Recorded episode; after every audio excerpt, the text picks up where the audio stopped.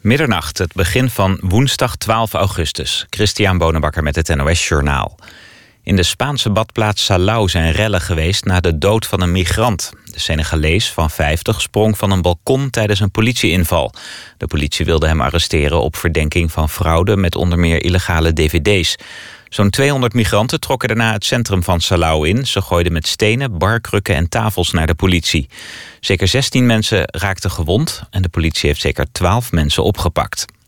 Op de Middellandse Zee tussen Libië en Italië is opnieuw een boot met migranten omgeslagen. Zeker 50 opvarenden van de rubberboot worden vermist. Meer dan 50 anderen zijn door de Italiaanse marine gered uit zee. Ze worden naar Lampedusa gebracht.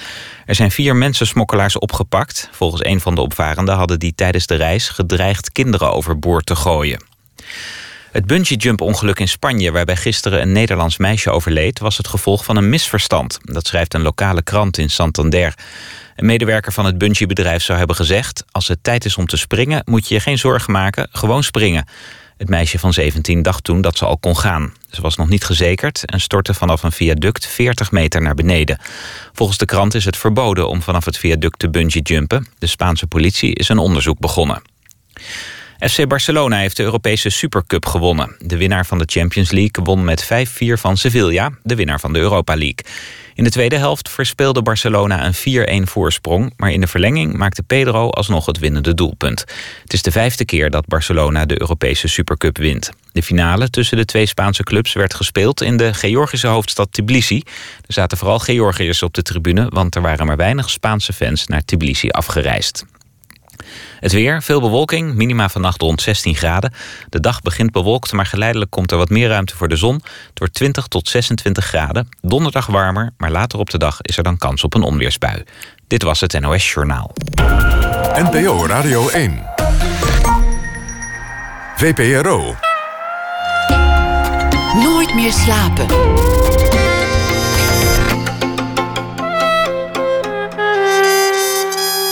Met Pieter van der Wielen. Goedenacht en welkom bij Nooit meer slapen. Een oproep om een film te boycotten, dat is één.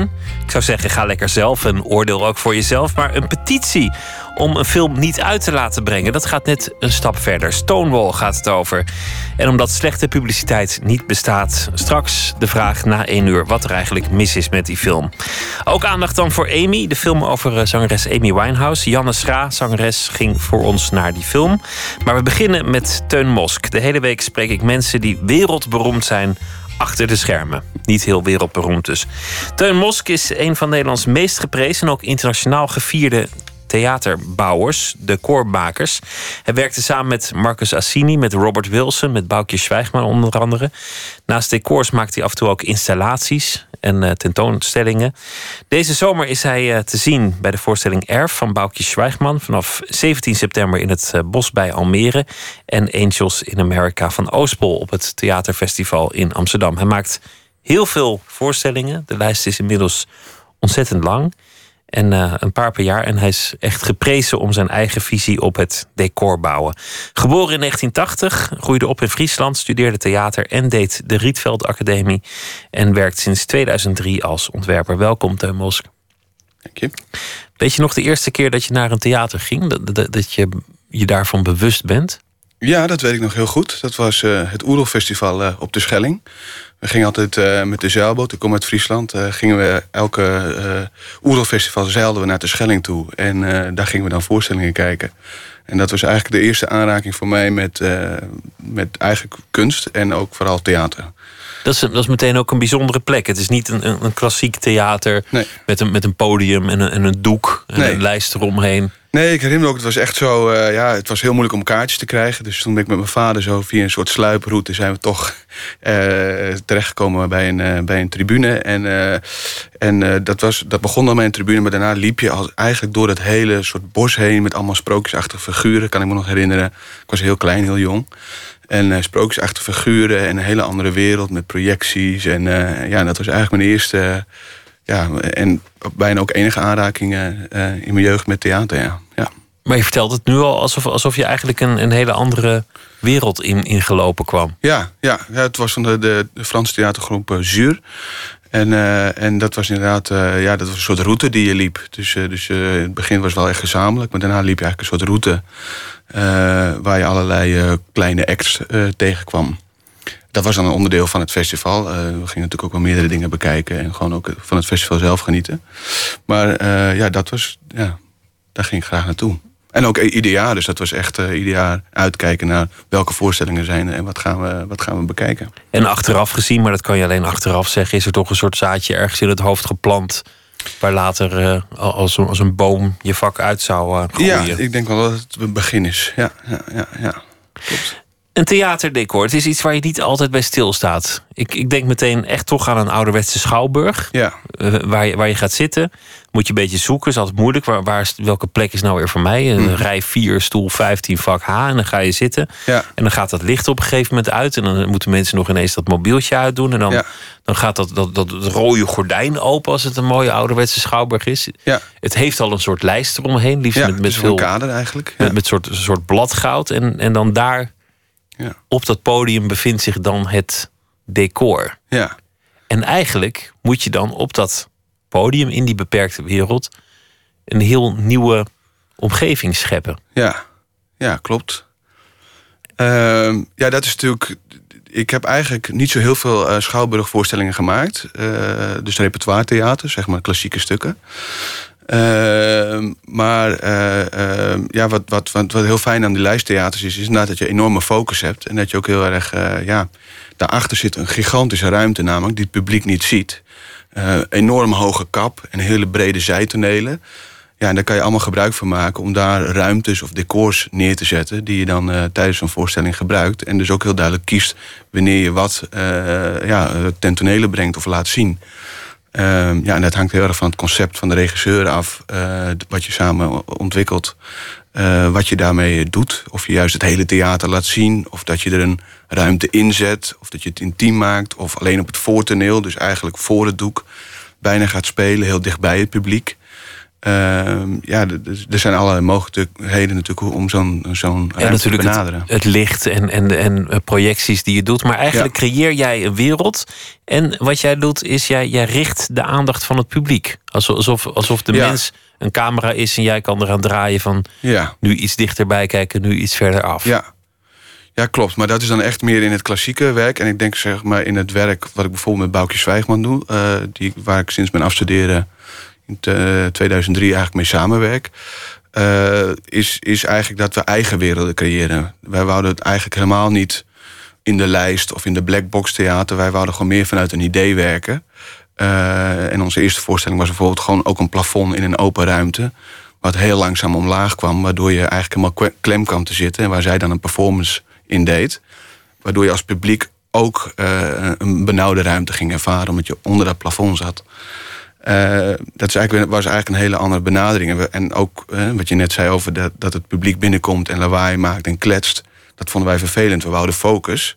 Dus we maakten een hele lange zwarte gang. Waarvoor iedereen eh, de, de klokjes, de tijd, de horloges, alles moest inleveren. De tassen. En dat iedereen heel gefocust door een zwarte gang naar binnen kwam. In die ruimte waar het plafond was. Eh, dus we altijd wel heel erg op zoek. Dat is dan, ja, dan dwing je ook een soort focus en een soort stilte af. Want het was echt stil aan het begin van de voorstelling. Eh, en dat is in de Schouwburg is een hele andere concentratie. is een hele andere kracht van die theatrale ruimte. Eigenlijk is die Schouwburg in die zin ouderwets. Want wat jij het liefst doet, als ik dit zo hoor... is, Ja. is een, een, het een stap verder nemen. De hele omgeving erbij Ja. betrekken. Ja. En ook de plaats van het, van het publiek... Ja, die netjes op de rode pluche stoel Ja. zitten... dat zou Ja. jij het liefst anders zien. ik zou het liefst anders zien, maar niet per se. Ik, toen ik net begon en inderdaad ook met werk met Boukje... eh, eh, dacht ik, ik ga helemaal geen, eh, ik ga geen tekst doen. Ik ga geen opera doen. Ik wil gewoon vooral beeldende voorstellingen maken... of muziektheatervoorstellingen. Want ik had, ik, heb, ja, ik had ook de- gedurende de opleiding vrij weinig met dramaturgie en tekst en, en woorden. Ehm, dus, dus ja, we waren eigenlijk altijd wel op zoek naar een, naar een eigen ruimte. eh, eh, eh, die niet zozeer ja, per se theater hoeft te zijn. Later ben ik wel ook voor het eerst eigenlijk met Marcus Sassini van toneelgroep Oostpol... Orlando gemaakt, wat echt zo in, in het theater was.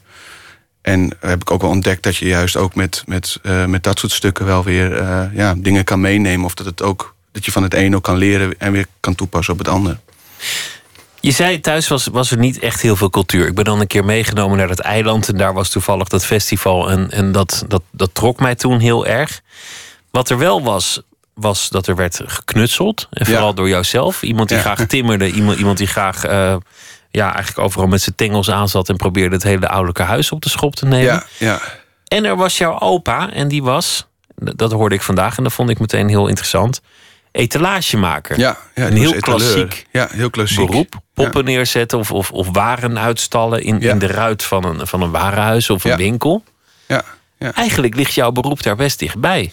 Zeker, ja, ja, ja. Het is ook eh, eh, inderdaad, thuis kreeg ik bedoel, nee, niet, niet heel erg veel mee qua theater of kunst. Maar inderdaad, mijn opa die was altijd wel heel creatief. Dus, dus hij was altijd aan het knutselen, verzamelde van alles. En, en, en was, ja, da- daar was altijd, ja, dat, dat was wel een soort atelier waar hij bij, bijna in woonde. Wat hij allemaal verzamelde en wat hij, wat hij maakte. Maar hij is daar nooit echt, eh, ja, hij wou er eigenlijk zijn professionele vak van maken. Maar dat is nooit, ja, wel als etaleur, maar hij wou eigenlijk wel verder eh, als, als eigenlijk wel een beetje kunstenaar zijn. Dat voelde hij altijd wel. De etalage werd hem te klein. De etalage werd hem eh, te klein. En, eh, maar ja, daar is nooit echt geslaagd om echt volledig zijn brood ermee te verdienen. Nee. Hij is eh, ehm, niet meer onder ons, hij is Nee. eh, overleden. Jij was een van de sprekers op de uitvaart. Ja. En toen heb je gezegd, hij was voor mij belangrijk, want hij heeft mij leren kijken. Ja, dat klopt. Eh, ja, dat, en dat heeft wel mee te maken dat hij kon echt van eh, iets waarvan je de meeste mensen denken, nou dat gooi je toch weg, dat, daar, daar is niks meer in te zien. Daar kon hij dan toch een verhaal bij verzinnen of zeggen: Moet je kijken, wat mooi deze boomstronk met een soort wikkel erin, een, een boomstronk waar, ja, waar de meeste mensen voorbij, aan voorbij lopen. Maar dat vond hij dan helemaal fantastisch. En hij ging daar dan weer ja, mooi, op een mooie manier ophangen, waardoor het opeens ja, die boomstronk heel mooi was. Of, of, Het Ja. verandert natuurlijk ook. Je kijkt anders naar een boomstronk die in een etalage ligt... ja, dan ja. naar een boomstronk die langs de weg ligt. Ja, ja.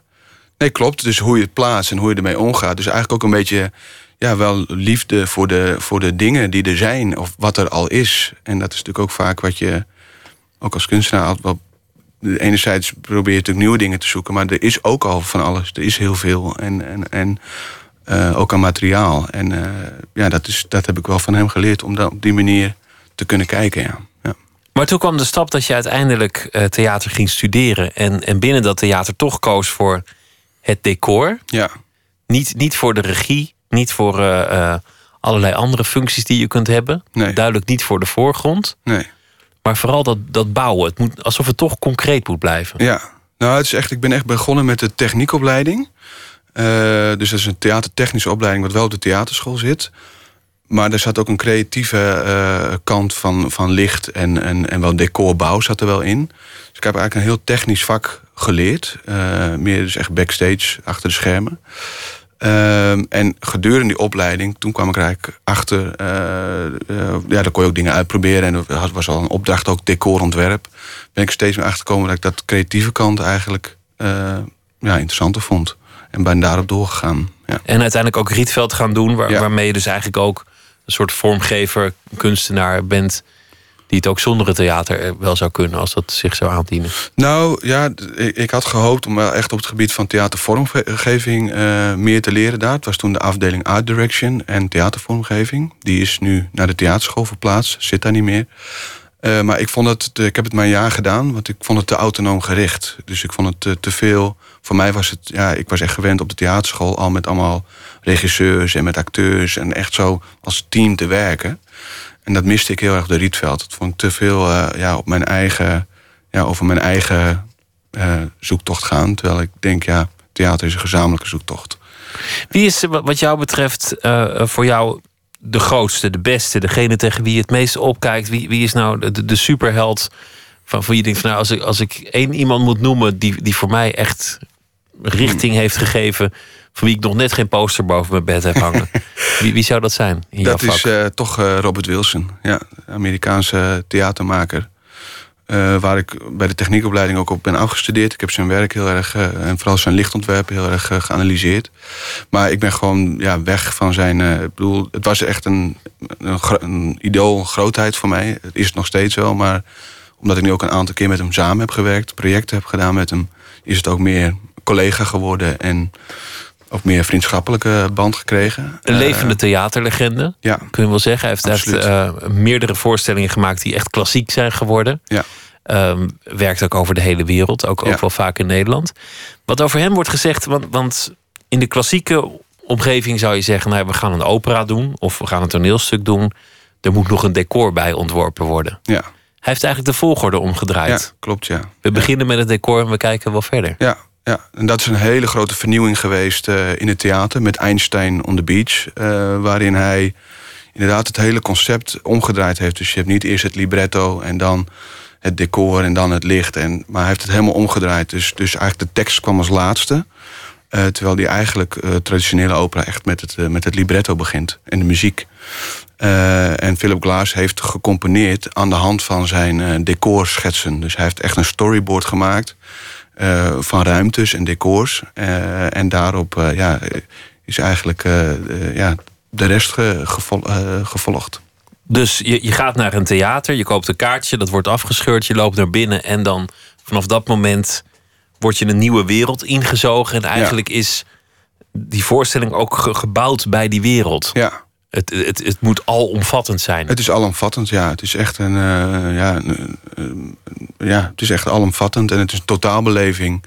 Waarin je, eh, ja, en hij wel heel erg ruimte voor dagdromen. Dus, of, hè, dus dat, dat je gewoon soms ook even weg kan dromen en er weer kan zijn zonder dat je het gevoel hebt. Dat heb je iets gemist, of ik moet- moet naar de ik, tekst ik mis de kijken. essentie van het, eh, van het verhaal nu. Of eh, je kon ook in- en uitlopen, dat was ook heel bijzonder. Dus je kon met je kopje koffie, je kon prima even een half uurtje naar buiten. En weer naar binnen. Ehm, hij was onlangs, volgens mij twee jaar geleden, was hij hier in de, de Carré. Heb ik hem ook gezien. Wat ik te gek vond om het ook eh, nog live eh, mee te kunnen maken. Eh, en wat opviel is dat eigenlijk iedereen, wat zo'n zo'n groot, eh, belangrijk, beroemd stuk is, eh, bleef bijna iedereen ook zitten. Het viel me echt op dat mensen gewoon vijf uur lang, dat het echt nou, behoorlijke zit is, eh, mensen toch alles wel mee wouden krijgen, omdat het gewoon, ja, het is, het is een klassieker. En mensen hebben er ook voor betaald. Dus dat is ook wel Nederlands om dan te zeggen... dan ga ik, dan ga ik ook echt die volle vijf ja, uur dat kijken. is misschien ook wel een, eh, een reden, ja. ja. Die- Diezelfde Robert Wilson, waarvan jij zei... Nou, dat vind ik zo bijzonder wat die man heeft gedaan... en, en daar voel ik me verwant mee. Daar heb je inmiddels een aantal keer mee gewerkt. Ja. En die heeft ook eigenlijk heel erg laten, laten blijken... hoezeer die jouw werk bewondert. Mhm. Jullie, jullie werkten niet samen als leerling meester... maar, maar steeds meer toch op, op een gelijke voet. ja. Ik wil iets laten horen, dat heeft hij gemaakt eh, op Oerol... waar jouw liefde voor theater begon. Als je het zo hoort, klinkt het gewoon als herrie... maar het verhaal is, hij heeft het geluid van een krekel genomen... en een krekel leeft eh, een paar dagen. Een mens leeft gemiddeld 70 jaar. Dat is nog best weinig, maar er zijn een paar die het gemiddeld drukken... door jong dood te gaan. En hij heeft het, het geluid van een krekel zo vertraagd... dat het gelijk staat aan een mensenleven. Klopt, En ja. dat hoor je dan. Je hoort de krekels van de omgeving... en dat geluid dat hij in die omgeving projecteert.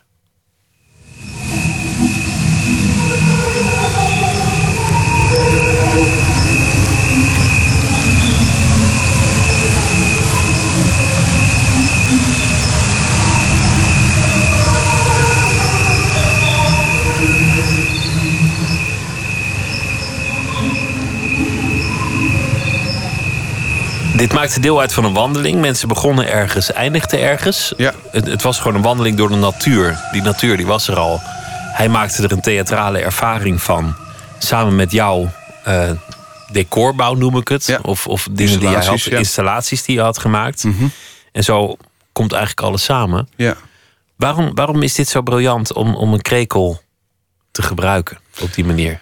Ehm, nou, het is natuurlijk heel mooi om het, om het zo op die manier te vertragen. Het gekoppeld aan een mensenleven. En wat het eigenlijk. eh, eh, wa- wat het bijzonder maakt, is dat het, de klanken die er eigenlijk uit voortkomen. eh, bijna een soort koor wordt. Als, het, als je de track ook wat langer luistert, dan, dan lijkt het net alsof het een soort koor eh, aan het zingen is. En toen we dat ook afspeelden in de natuur, ging dat echt een interactie aan met de vogels. Dus het was een soort compleet, ja, alsof een soort georchestreerd eh, eh, ja, geluid was van vogels en krekels. Je begint met iets wat er al is. Die natuur die is er. Dat, dat is niet een last, dat is juist iets wat je meeneemt. Ja, En je voegt er iets aan toe. ja, ja, En, en je bent helemaal weg uit de schouwburg, maar toch Ja. maak je theater. ja, ja. Is het nog steeds je, je, je meester of, of heb je ook... Want dat is iets wat je op, op een zeker ogenblik toen in een interview zei. Dat is 2008. Van ja, Ja. Dit wordt moeilijk, want ik, ik moet me ook gaan verzetten tegen mijn Ja, leermeester. klopt, ja. ja, Ik ja. moet ook tegen hem gaan schoppen. Ja, ja. Nou, dat schoppen is natuurlijk, dat is natuurlijk lastig om dat te doen, omdat ja, je ziet elkaar vooral als je samenwerkt. Ehm, ik, ik merk wel dat ik in de samenwerkingen eh, kritisch durf, eh, ja, kritischer durf te zijn en ook gewoon durf te zeggen, nou, volgens mij moeten we dit doen. En dat waardeert hij ook meer. In het begin ging ik wat meer ja knikken of denken, ja, het zal wel goed zijn. Of ja, maar nou ja, en, en als je ook merkt dat hij jou vertrouwt, gaat heel erg over die, die vertrouwingsband eigenlijk. En, eh, en die is er nu wel. Dus nu kan ik wel eerder zeggen, nou, volgens mij moeten we dit doen. En dan kan je er wel een gesprek over hebben. Maar ja, dus ik ben daar wel iets meer. eh, ja, en zelf ben ik nu ook verder en verder ontwikkeld. Ehm, dus ik denk wel dat ik nu een gezonde afstand heb, maar hem nog steeds wel eh, ja, hoog heb zitten. Toch een mooi moment als, als je grote held jou opzoekt en zegt: Jouw werk heb ik gezien, heb ik gezien, hier wil ik mee verder. Ja. Kan je je voorstellen dat het ooit helemaal het theater verlaat? Want, want je bent nu al best ver van, van, van waar het begon: een schouwburg en een podium en Ja. een paar decorstukken. Ja. Kan je je voorstellen dat je op een gegeven moment zegt: Nou, we noemen het ook gewoon geen theater meer? Het is nu gewoon installatiekunst of landschapskunst, of ik ga hele andere dingen doen. Ja, ja, ik ben daar ook wel mee bezig. Ik, eh, ehm, ehm, ik, ik, heb wel enorme liefde voor theater, toch steeds weer. Ik ben wel steeds meer met installaties ook bezig. En ik zoek wel naar, ehm, ja, eh, naar zo ja, intens mogelijke belevingen van publiek of van installaties. En, eh, en soms mis ik dat wel in het theaterwerk, omdat een decor of een ruimte soms ook wel ja, wat afstand heeft. Dus ik ben wel bezig met mijn hoofd. Ik denk, ja, een nieuwe stap. Wat zou een nieuwe stap zijn? Ja, denk ik toch wel installaties of inderdaad in- buiten in het landschap. Of, nou ja, ik heb nog genoeg ideeën om eh, te onderzoeken. Ja. Spannend. Zometeen wil ik even weten hoe het precies gaat eigenlijk. Ja. Het hele traject van 0, 0 naar 100 en, eh, in, in, in hoe je dat eigenlijk aanpakt. Ja. Een, een theatervoorstelling maken en het decor bouwen. En wanneer is het goed? Maar we gaan eerst luisteren naar de Maccabees uit eh, Engeland. Uit Brighton komen ze. Vierde album uit, Marks to Prove It is daarvan de titel. En het nummer heet Dawn Chorus.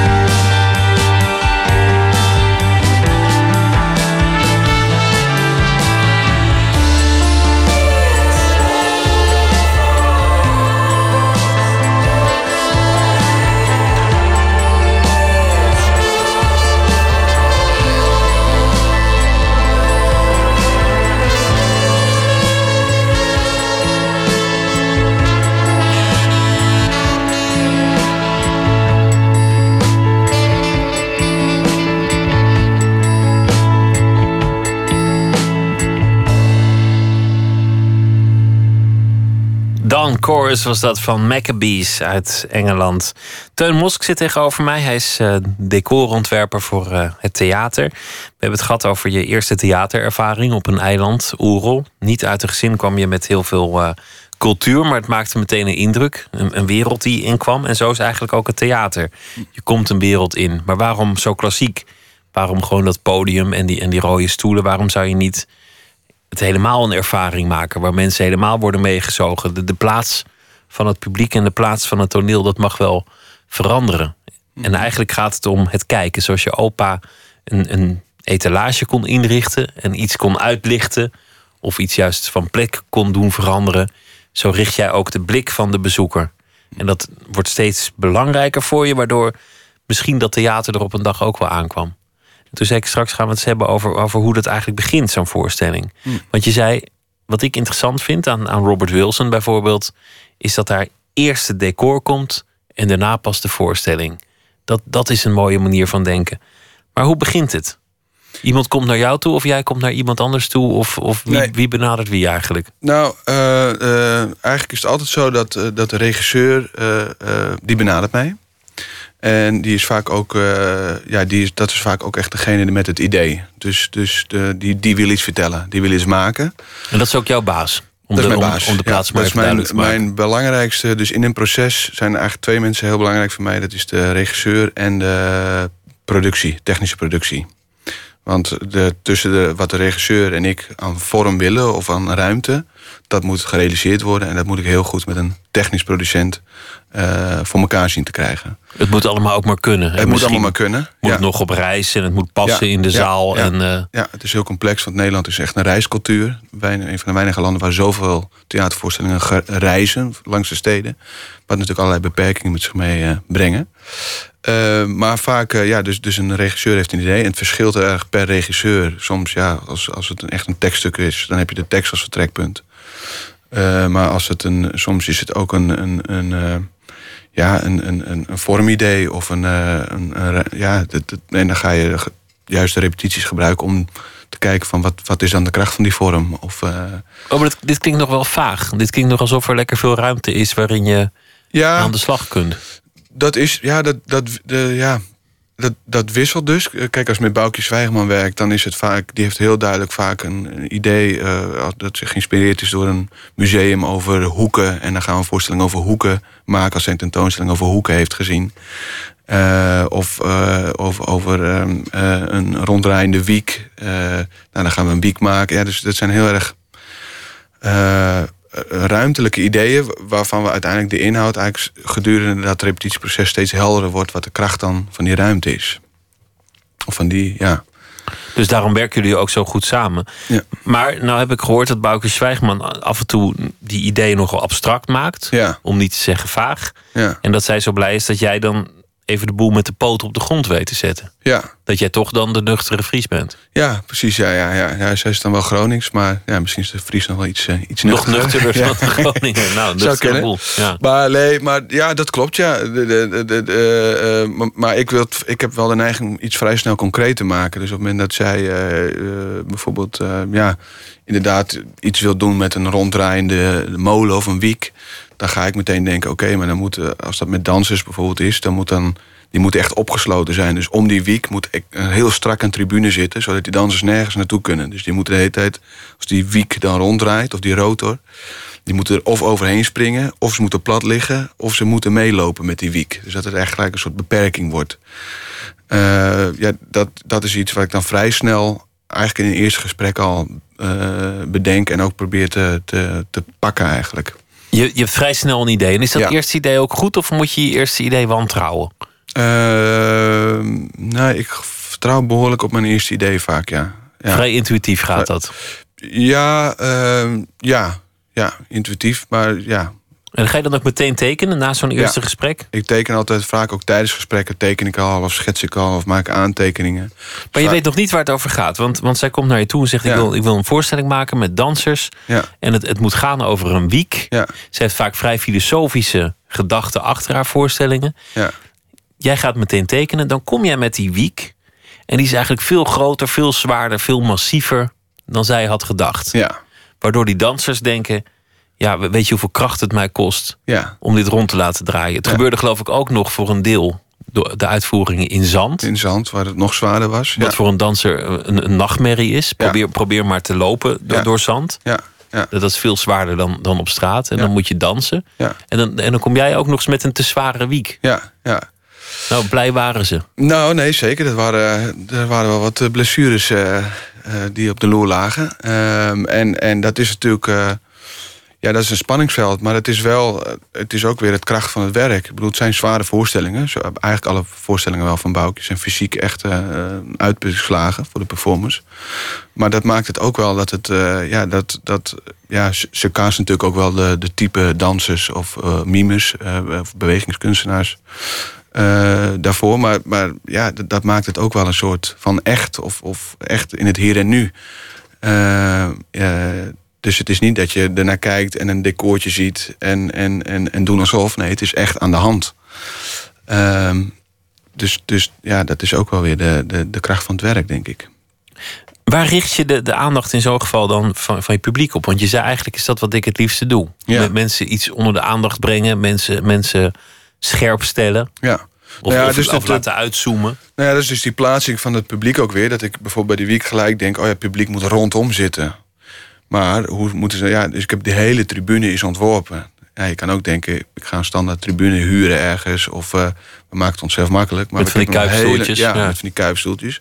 Maar de bank en de, de- nou, de- ik heb elk detail van die tribune, hoe je zit. Ik heb allemaal testen gemaakt. Dus ik, dat is vaak wat ik in het proces ook doe. Dat ik allemaal testopstellingen maak. Ik vind het heel belangrijk dat het publiek goed zit. Dus genoeg beenruimte. Hoe zit je? Wat is de hoogteverschil? Hoe kijk je? Eh, daar ben ik echt heel lang mee bezig. Met hoe het publiek zit en kijkt. Eh, want Wat dat moet niet ze? afleiden. En Wat waar zien staan ze? ze zelf? En waar staan ze zelf? En dat, dat moet nooit afleiden ten opzichte van... Het moet eigenlijk ondergeschikt zijn. Paul Kok had een mooi eh, voorbeeld. Ik heb met Paul er ook wel veel over gehad. Die had met Johan Simons een, een productie gedaan in een autosloperij. Waarin ze heel erg bezig waren met een tribune. En die moesten dan van, van gesloopte autowrakken zijn. En eh, heel lang aan gewerkt en gedaan. En het publiek zat en naar de voorstelling gekeken. Nou, helemaal daarna de voorstelling applaus. En eh waren ze natuurlijk heel trots op de tribune. En vroeg ze, ja, die, die, eh, die tribune, hoe vonden, ja, hoe vonden jullie die? Helemaal niet gezien. Dus die zat lekker, maar de, het ging vooral over de focus. Maar eigenlijk waar je op zit, is, is, valt, valt het publiek niet op. Dus niemand had gezien van, ja, dat dat van autowrakken gemaakt eh, was. Dus, dus Ja, je hebt, wat- ook, je hebt ook geen oog in je kont natuurlijk. Nee, nee, Nee. En je komt vaak ook, eh, als toeschouwer kom je gewoon, eh, ja, je komt aanvliegen bij een voorstelling, vaak net op tijd. En je gaat zitten, ik ben blij dat je zit en dan ga je kijken. Nou ja, dat, dat moment eigenlijk, ook het moment vlak voordat het doek open gaat of dat de voorstelling begint, is eigenlijk een heel spannend moment waar je, waar je eigenlijk al heel veel kan, kan doen eh, om de voorstelling te laten eh, eh, ja, slagen. Want het gaat over, fo- over focus maken en over ja, ehm, ja, onbewust het publiek al sturen. Ik ben naar de, de laatste voorstelling geweest die jij hebt gemaakt met Paul Koek. Ja. Dat, dat ging over tulpen. Ja. Tul, tulpenmanie heette die. Ja. Dat was in zo'n bedrijf, in een tulpenbedrijf waar het net even rustig was geweest. De bollen waren de deur uit. Het bloemencorso was achter de rug. En eh, nou ja, het kon wel eventjes. Ja, Daar maakte jij op, op alle mogelijke manieren gebruik van wat er al was. ja, Ieder kratje werd, als het moest, een stoel Ja. of een decorstuk. ja. Maar wat je eigenlijk niet deed, was het meest logische. Namelijk om, om, om het heel erg in de vorm van een bloem te maken. Of, of om alles in de kleur van een bloem te doen. Of ja. om, het, om het al te letterlijk bloem te maken. Ja, nee. Nee, en dat was ook wel heel duidelijk de opdracht van Paul. Van ja, eh, de, de Tulpmania, dat is... eh, eh, Saskia de Jong had u gevraagd om, eh, om eh, miniaturen te schrijven. Eh, dus die, die, die had al... eh, en Jannes Kirikides helemaal de, de muziek gemaakt. En had hij mij duidelijk... eh, of gecomponeerd en, en vroeg aan mij duidelijk van... ja, ik wil echt dat je vanuit de ruimte gaat werken. Dus dat is een hele duidelijke opdracht. Wat, ja, omdat het gewoon, ja, we zijn daar te gast op die locatie. Er zijn allemaal spullen. En laten we eens met die spullen op een andere manier... ja, gewoon eigenlijk bij- bijna hoe mijn opa eh, eh, zou rondkijken... van wat er allemaal aan spullen is. Heb ik daar ook eh, rondgekeken en, en gekeken... Ja, wat, wat, wat kan je ermee? Zonder daar Behalve dan in die uitruimte, waar we wel echt een installatie hebben toegevoegd. Maar verder heel erg gewerkt vanuit wat er is. En het steeds meer naar het eind toe een soort totale ervaring te maken. Ja, Overweldigend. Ja, Met, met licht en, en de ruimte om je heen. Het gebeurt naast je, het gebeurt achter je. Je ziet ook niet alles wat er gebeurt, maar eigenlijk alles om, om jou een plek te geven. ja. En dat, en dat betekent soms dat die, dat die ruimte enorm groot moet worden en soms dat die ruimte enorm klein moet worden. ja. Hoe doe je dat? Hoe maak je een ruimte ineens klein? met licht. Dat is echt een licht Ja. eh, truc. Ja. Dat is daarom ook waarom ik altijd decor en een lichtontwerp doe. Dus ik doe dat echt. Eh, ja, ik zie dat als één ding. Op het moment dat het licht uit is, is er geen licht op toneel, is er geen focus, is er geen ruimte. Eh, en op het moment dat je het licht aanzet, je kan ook als er iemand op toneel staat en die fluistert en het is donker, hoor je hem niet. Op het moment dat je hem klein beetje licht aanzet, dan hoor je hem opeens wel. Dus, dus je, kan, je kan echt met, met licht eh, is eigenlijk het belangrijkste onderdeel eigenlijk van, vind ik van mijn vak, eh, om dat goed te krijgen. Omdat je daar eigenlijk sfeer, eh, timing, overgangen, je kan één keer het licht uitdoen of heel langzaam het licht uitdoen. Eh, je kan van kleur wisselen, je kan fel licht, je kan, nee, je kan daar heel veel, eigenlijk heel erg de dramaturgie van een stuk mee, mee maken. En dus ook een ruimte heel intiem klein maken of juist heel groot. De voorstelling die je hebt gemaakt met Marcus eh, Assini, eh, Angels in America, nu nog eh, te zien. Daar werkte hij met glas en met spiegels. Ja, Wat daar het effect van was, was dat eigenlijk de plaats van het publiek ook een rol ging spelen. Ben Mhm. jij een van degenen die de hoofdrolspeler buitensluit?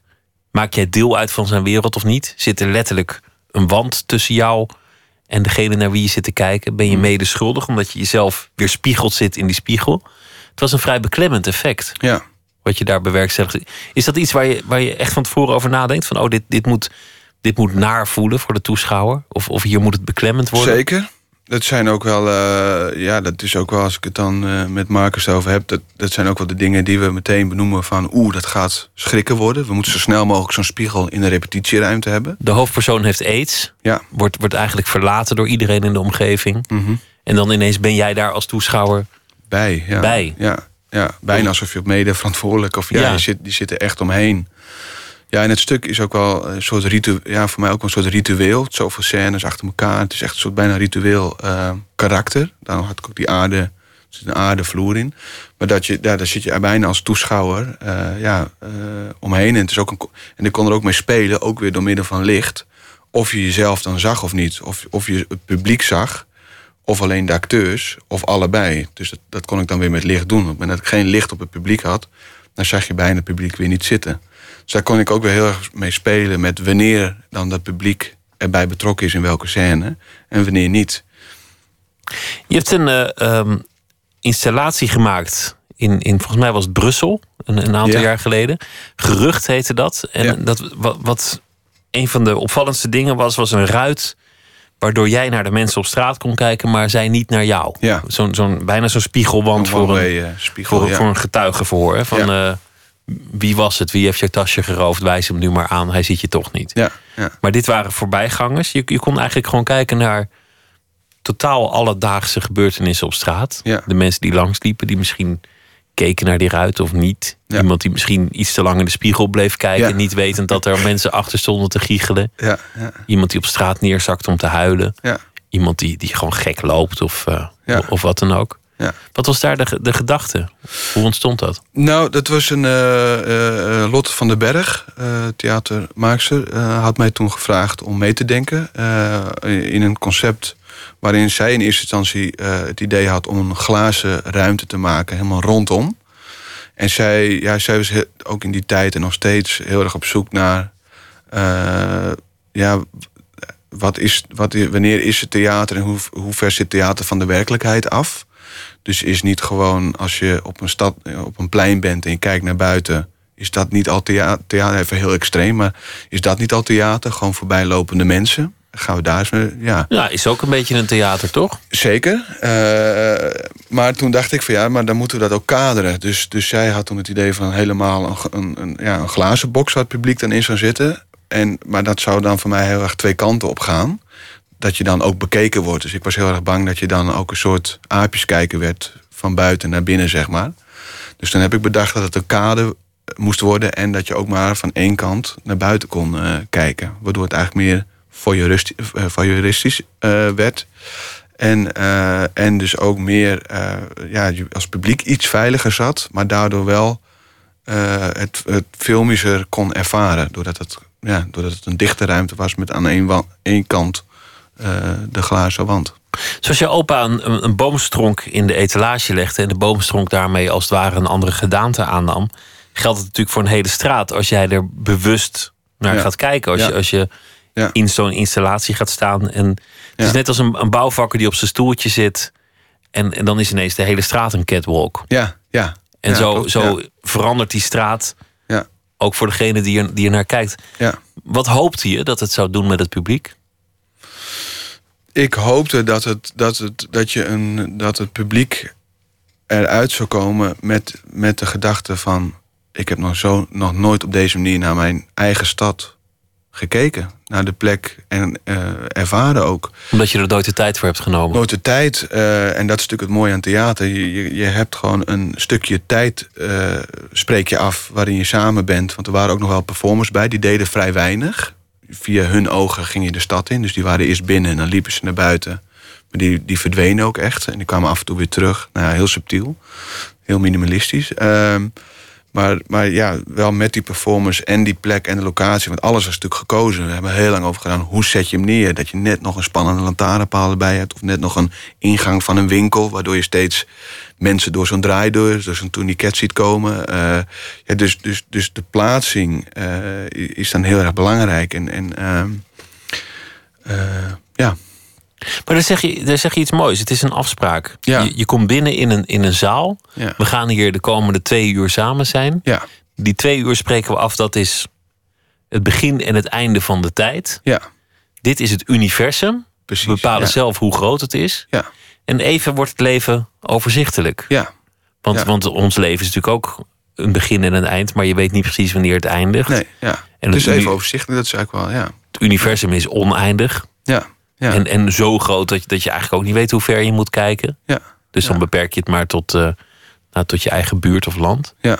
ja. Is, dat eigenlijk de schoonheid van theater voor jou? Dat Die is, afspraak? die afspraak is voor mij echt de schoonheid. En dat het echt in het hier en nu is. En op, op, ja, het is echt de enige kunstvorm die zo in het hier en nu kan zijn.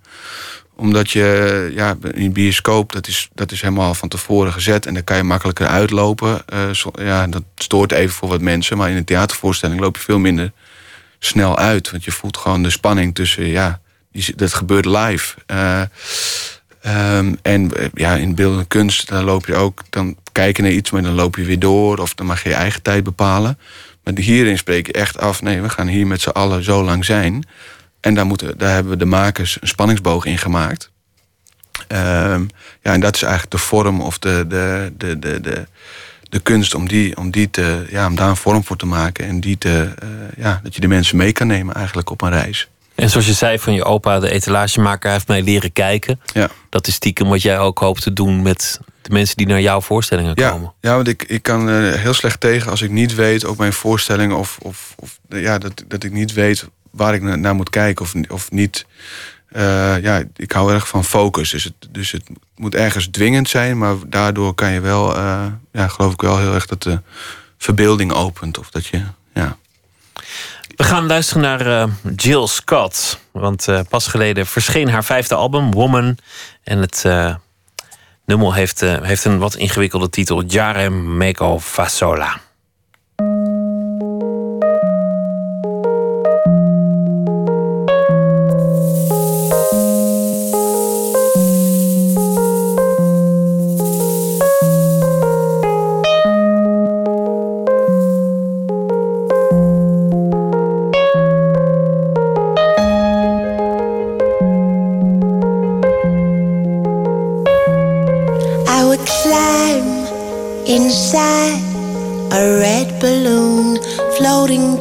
Towards the noon. For you, I would fly across the midnight sky, the stars and the moon. for you too. And on that flight, I devised a, a new way to say much I love you. Zippy tie, Saturday. I'm still working on it, baby. Please forgive me. I think I've tried.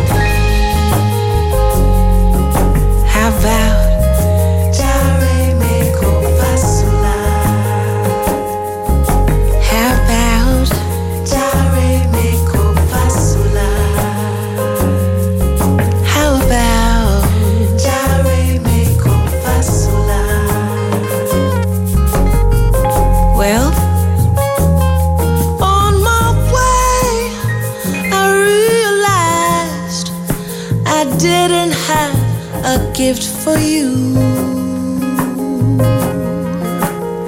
So I racked my mind on what it is now that I'm supposed to do. Then it hit me. I'd kiss the love in the air, hug the rain before it falls down.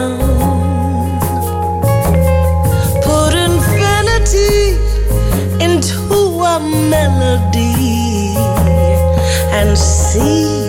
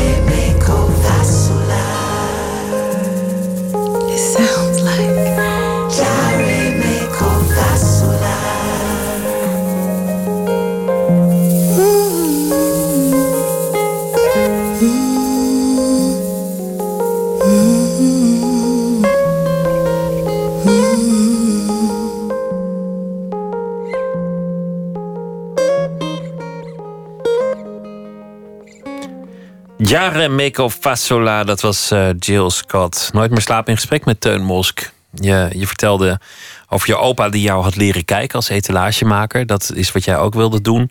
En net kwam je erover te spreken wat voor jou de schoonheid is van een theater. Een afspraak. Een begin, een einde, een plek. Hier creëren we een wereld. En je richt de blik van de mensen. Met de hoop dat ze dan daarbuiten ook anders kijken naar de wereld. Naar zichzelf, hun plek daarin. Omdat jij eventjes die aandacht kan, sturen. Omdat je mensen eventjes hebt leren laten kijken naar de omgeving. Eerder in het gesprek zei je, ja, eigenlijk, eigenlijk groei ik misschien langzaam wel een beetje van theater af. Gebeurt het ook op andere plekken?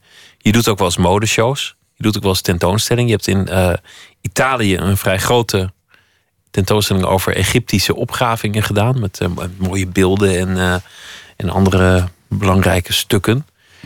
Eigenlijk was dat heel theatraal voor een museum. Maar voor jou was het juist een stap weg van het theater. Mhm. Is dat iets wat meer trekt, tentoonstellingen maken? Ehm, het, het trekt niet meer, maar wat ik wel interessant vind is, is hoe ja, je gaat dan weer op een hele andere manier met, eh, met het publiek om.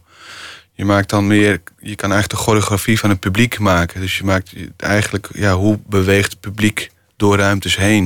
Je zet in lange lijnen, kronkelen ze doorheen, eh, komen ze eh, op een bepaalde manier binnen en gaan ze op een andere manier weer naar buiten. Of nou ja, je kan, je kan op een hele andere manier eh, nadenken over, over hoe, je, hoe je dat inricht en hoe je dat, hoe je dat maakt. En je hebt iets minder met, ja, met, met die tijdsspannen te maken. Dus, dus het is wat, ja. Het trekt wel, maar het, het is, eh, ja, ik, ik vind het vooral interessant om dingen vanuit het theater mee te nemen daarin. Maar je bent dan eigenlijk al een beetje aan het manipuleren. Iemand komt binnen in die zaal en welke, nou ja, welke, welke sphinx gaat hij het eerst bekijken? Of Ja. waar, waar wordt zijn aandacht het meest naartoe Ja. getrokken op dat moment? Ja, ja. Ja, nou ja, dit, dit was ook weer in samenwerking met, eh, met eh, Robert Wilson. Maar ja, dit- we hebben eigenlijk wel heel erg. ehm, dat is ook, en dat is ook wel iets echt wat ik van hem heb geleerd. Je moet altijd zorgen dat je weet waarnaar je kijkt. Dus, dus dat gaat ook weer over het focus.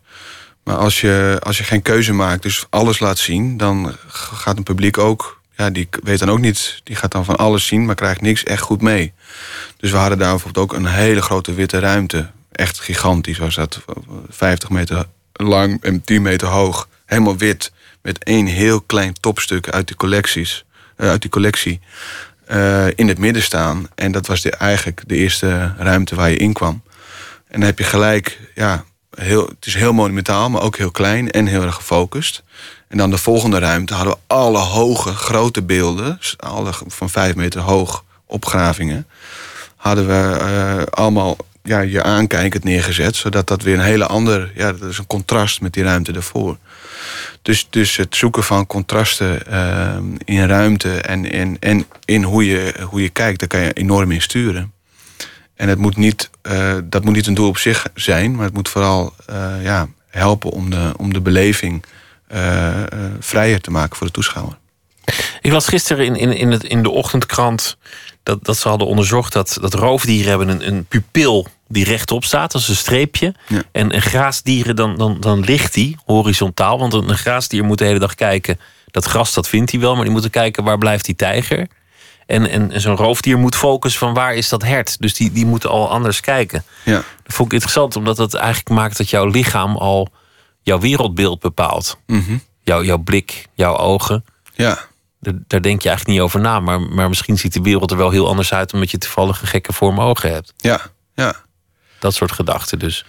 Klopt. En het, het is ook, eh, ja, ik vind dat ook wel, als je bijvoorbeeld een huis, een huis koopt of ergens een nieuw huis eh, gaat huren. Het gekke is als je daar voor de eerste keer kijkt, dan denk je, ah, mooi of, eh, of, of niet mooi. Of maar stel dat je vindt mooi. En je komt dan een tweede keer kijken, zie je opeens, ja, zie je opeens veel meer dingen, details. Dan zie je opeens dat die plinten eigenlijk niet goed zijn. Of dan zie je opeens dat er eh, ergens eh, verf los zit. Of, eh, of dingen die je opeens wel heel mooi vindt, dat die buizen er eigenlijk zitten. Dus kijken is ook altijd heel erg, ja, Afhankelijk van welk moment je zit. ja, welk heb, moment heb je het zit. al gekocht of moet je het nog kopen? Ja, ja, ja, dat, maar ook een tweede keer weer iets, iets zien. Dus, dus, dus, en daar kan je natuurlijk met theater ook mee werken. dat, dat je soms dingen, ja, ruimte ook twee keer laat zien. Of dat je, dat je meer inzoomt. Of dat je ja, iets, iets, een ander detail uit die ruimte uitlicht. Ehm, ja, daar kan, je, daar kan je mee spelen. Komend jaar ga je eh, onder meer met, met modemakers eh, samenwerken. Ja. Je gaat iets doen voor het Nederlands Danstheater. Ja. En eh, je bent bezig met een installatie in het Ja. centrum van Londen, in, in Regent Street. Iets wat je eerder hebt gedaan in Amsterdam Zuid. Ja, Waar eigenlijk een gewone straat met gewone passanten, mensen die van of naar hun werk gingen, ja, deel werden van een theatrale Ja. gebeurtenis. ja, Eigenlijk maakte jij gewoon een, een, een groot podium van, van de straat. ja. ja. Hoe heb je dat gedaan? Kun, kun je uitleggen wat er daar gebeurde?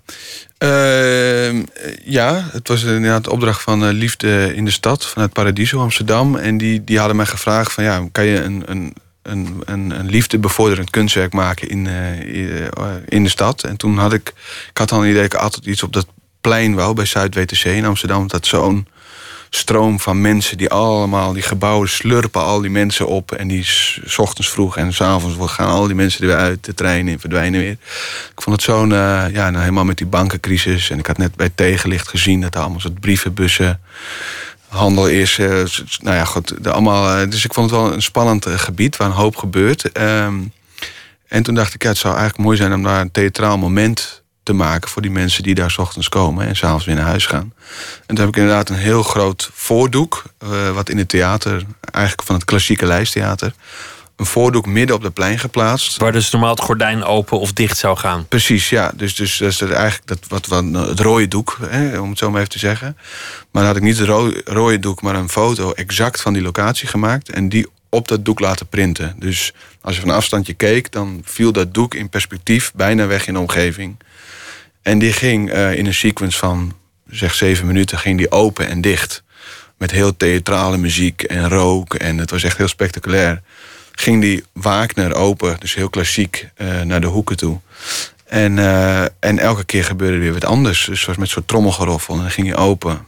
En dan de ene keer omhel zag je mensen die elkaar weer een lang, lange tijd niet gezien hadden en elkaar omhelsden. De andere keer reed er een schoonmaakwagentje doorheen. Dan een groep jongeren eh, die, de, die daar even een eh, act gingen doen, omdat ze dachten het is een theatervoorstelling. Kortom, Ja. wat, wat zich maar aandiende eigenlijk. Wat zich aandiende, ja, dus dat maakte mij verder ook helemaal. Ook, maar het was gewoon. Het leven van alle dag was al er is. theater geworden. Gewoon, ja, het- gewoon wat er is. En, eh, en dan viel het doek weer dicht. En wat ga je in Regent Street doen?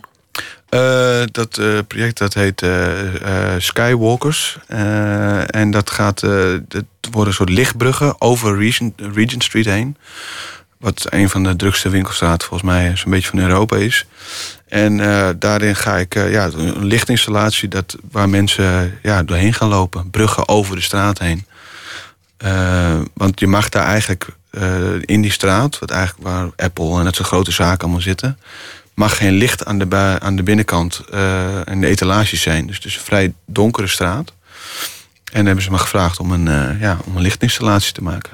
Kun je je voorstellen dat je ooit architect wordt of, of ruimtelijk vormgever of, of dat dat eigenlijk je vak wordt?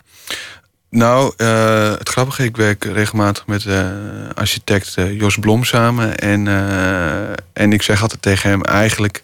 Die heeft onlangs een, een huis gebouwd in Friesland. Het is wel mijn ultieme droom, ja. Daar ben ik altijd wel een beetje jaloers op. Omdat het zo... Dat is natuurlijk heel gek aan theater. Het is zo vluchtig. Het is wel die Maar afgesproken net, dat tijd. is net wat je zo mooi vond. Ja, ja, dit is ook wel wat ik mooi vond. Maar ik laat bijvoorbeeld mijn werk ook altijd heel erg precies fotograferen. Omdat het is ook weer ja, zo'n decor of ruimte of beeld. Is, is, is toch heel erg, ja, dat gaat een opslag in en dan is het, is het Oh ja, weer op die manier. Ja, Ja. maar dat was de afspraak. Ja, dat was de afspraak, ja. Dit is Maar- de wereld en we breken hem na afloop weer ja, af. Ja, ja. En dat, Maar zit toch dwars.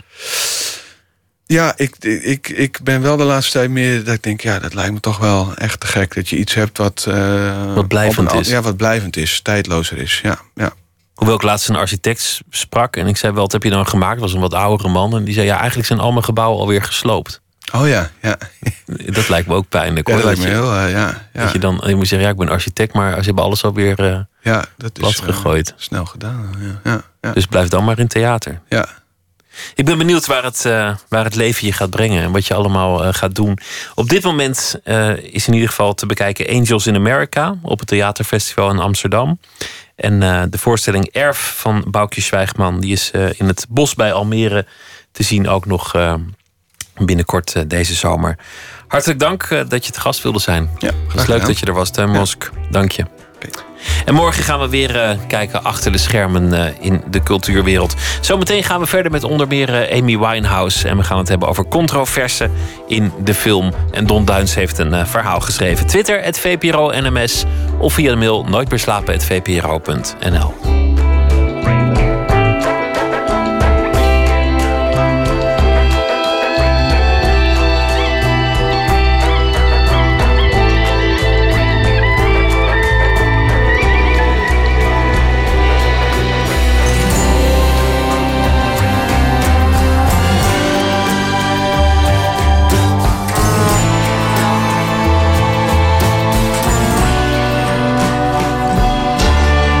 Radio 1. Het nieuws van alle kanten.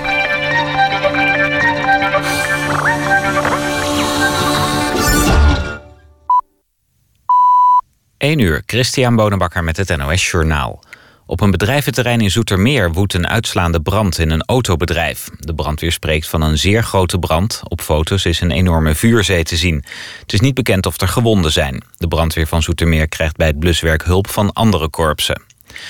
De politie heeft op de kermis in Beverwijk drie jongeren aangehouden... die samen met tientallen anderen een meisje zouden hebben belaagd. Volgens een getuige werd het 15-jarige meisje geslagen en geschopt. De daders maakten deel uit van een groep van ongeveer 50 jongeren... schrijft RTV Noord-Holland. De aanleiding voor de mishandeling is onbekend. Afgelopen weekend waren er al ongeregeldheden in Zandpoort... enkele kilometers verderop. Daar keerden honderden jongeren zich tijdens de Zandpoortse feestweek tegen de politie. Het bungee-jump-ongeluk in Spanje, waarbij gisteren een Nederlands meisje overleed, was het gevolg van een misverstand. Dat schrijft een lokale krant in Santander. Een medewerker van het bungee-bedrijf zou hebben gezegd: Als het tijd is om te springen, moet je niet bang zijn, gewoon springen. Het meisje van 17 dacht toen dat ze al kon gaan. Ze was nog niet gezekerd en stortte vanaf een viaduct 40 meter naar beneden. Volgens de krant is het verboden om vanaf het viaduct te bungee-jumpen. De Spaanse politie is een onderzoek begonnen. FC Barcelona heeft de Europese Supercup gewonnen. De winnaar van de Champions League won met 5-4 van Sevilla, de winnaar van de Europa League. In de tweede helft verspeelde Barcelona een 4-1 voorsprong. Maar in de verlenging maakte Pedro alsnog het winnende doelpunt. Het is de vijfde keer dat Barcelona de Europese Supercup wint. De finale tussen de twee Spaanse clubs werd gespeeld in de Georgische hoofdstad Tbilisi. Er zaten vooral Georgiërs op de tribune, want er waren maar weinig Spaanse fans naar Tbilisi afgereisd. Het weer, veel bewolking, minima vannacht rond 16 graden. De dag begint bewolkt, maar geleidelijk komt er wat meer ruimte voor de zon. Door 20 tot 26 graden. Donderdag warmer, maar later op de dag is er dan kans op een onweersbui. Dit was het NOS Journaal. NPO Radio 1. VPRO. Nooit meer slapen.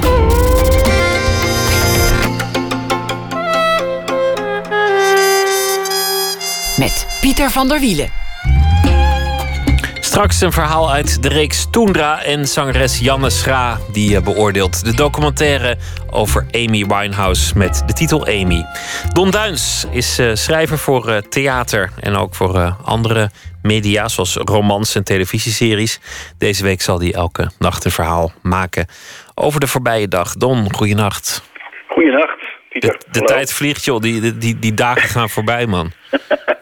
nou, weer ik een moet dag nog, eh, nog drie verhalen schrijven. Maar het was wel een relaxed dag, vond ik hoor, vandaag. Ja, vond je dat? Wel, eh, ja, ik heb net nog lekker voetbal zitten kijken. Wie speelde Heerlijk, tegen wie en waarom? Eh Sevilla tegen Barcelona om, weet ik veel, de Supercup of zo. In Tbilisi was het notabene. Maar er werd lekker veel gescoord. Oh, dat is En, wel eh, fijn. Dan gaat de tijd wel sneller.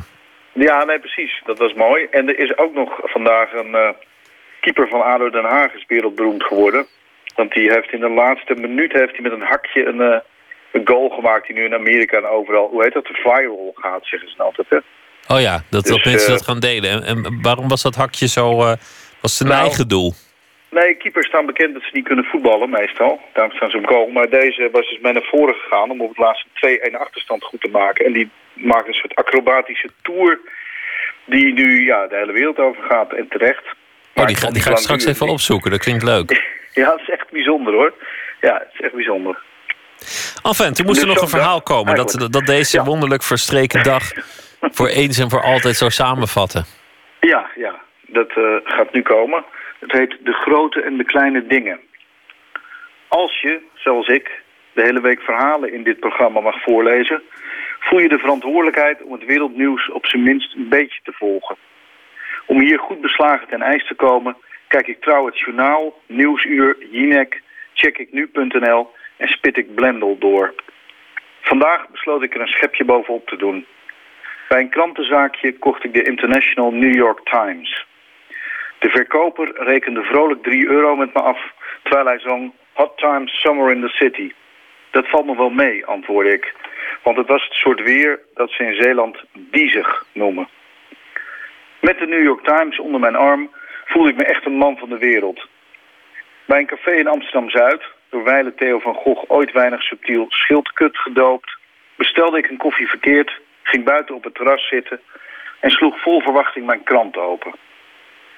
Terwijl ik las over de reizende spanningen in Ferguson tijdens de herdenkingen van de moord op Michael Brown, kwam vlak voor mij een jonge vader met zijn blonde zoontje van vier zitten. De man bestelde een fristie voor zijn zoontje en een spa rood voor zichzelf. In mijn prestigieuze Amerikaanse krant las ik intussen een uitstekende column van een Paul Krugman. Krugman, of Krugman, een man met schrandere oogjes en een baard volgens zijn foto, had een klassieke columnistenactie uitgevoerd tijdens de republikeinse debatten. Hij had geturfd. Hij had gekeken hoe vaak bepaalde termen werden genoemd. Tot zijn grote verbazing viel het woord Obamacare maar negen keer in twee uur. Daarentegen werd God 19 keer genoemd. Krugman had dit andersom verwacht. Vanwege de enorme kritiek op Obama's hervormingen in het gezondheidsstelsel. Maar, zo stelde de New York Times-columnist... de Republikeinen konden hun kritiek blijkbaar niet hard maken in het debat. Krugman formuleerde de reden hiervan heel mooi. President Obama keeps failing to fail. Terwijl ik genoot van de scherpe opinies in mijn wereldkrant... hoe anders dan het benauwde gezever in de Volkskrant of de Telegraaf... zag het blonde jongetje voor mij tot zijn grote vreugde een bouwvakker langskomen... met in zijn armen een enorme gipsplaat. Bob de Bouwer, riep het Amsterdam-Zuidkind.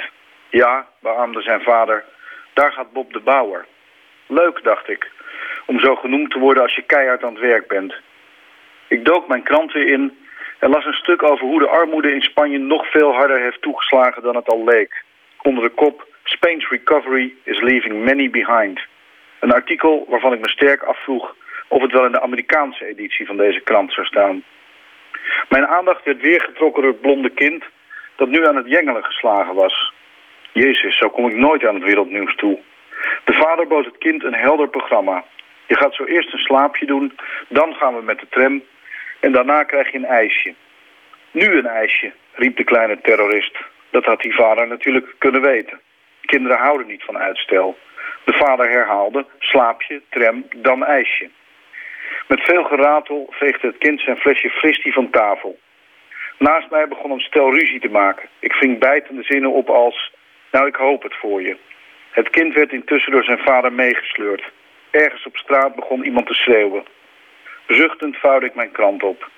Er zijn dagen voor het grote wereldnieuws en de analyse daarvan. Maar dit was duidelijk niet zo'n dag.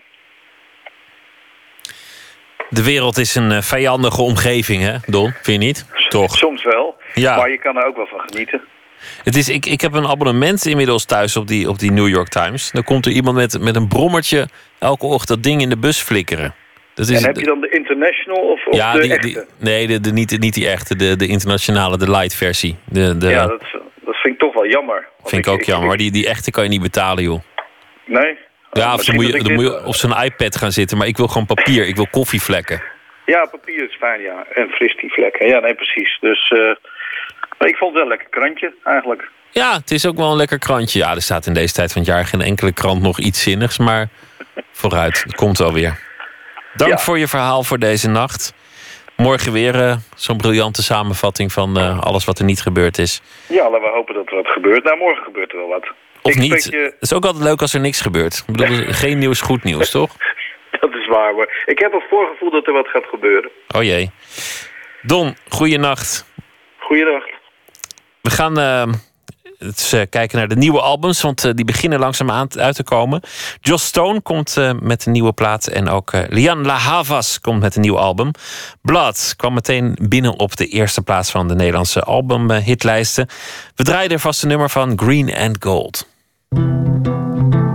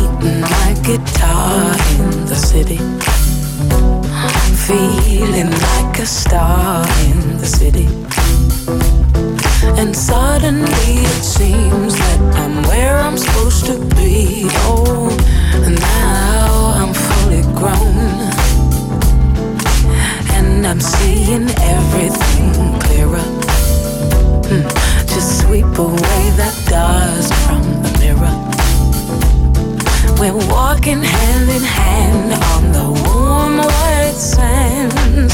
I'm looking at the life unfold, dreaming of the green and gold, just like the ancient stone. Every sunrise, I know those eyes you gave to me that let me see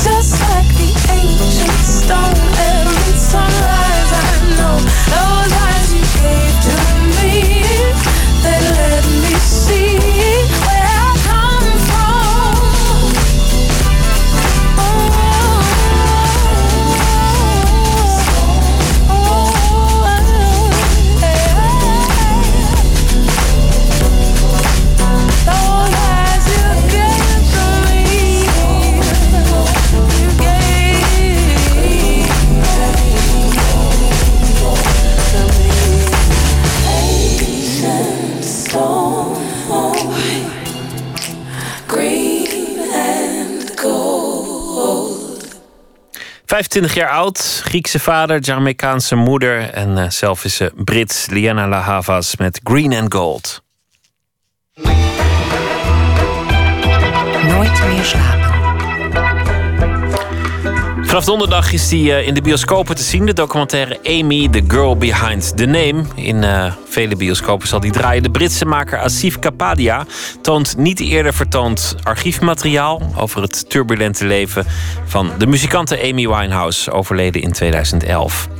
Tjitske Mussen ging de film bekijken samen met zangeres Janne Schra. Janne, we hebben net samen naar de documentaire Amy gekeken. Ehm, ik heb je horen gniffelen. Ik heb je horen zuchten. Op het eind eh, zag ik een traantje. Ja, het is toch een verhaal wat je al kent, eigenlijk op heel veel verschillende manieren. Maar als het dan zo in chronologische lijn aan je voorbij trekt en met, dat je toch heel dichtbij haar bent geweest, ook eh, omdat, het, eh, omdat er ook heel veel jeugdfilmpjes in zitten, waar je dan ook wel heel erg in kan herkennen. Weet je wel, als, eh, ja, dat, dat je allemaal zo bent geweest, eigenlijk. En, Heb je daar een voorbeeld van?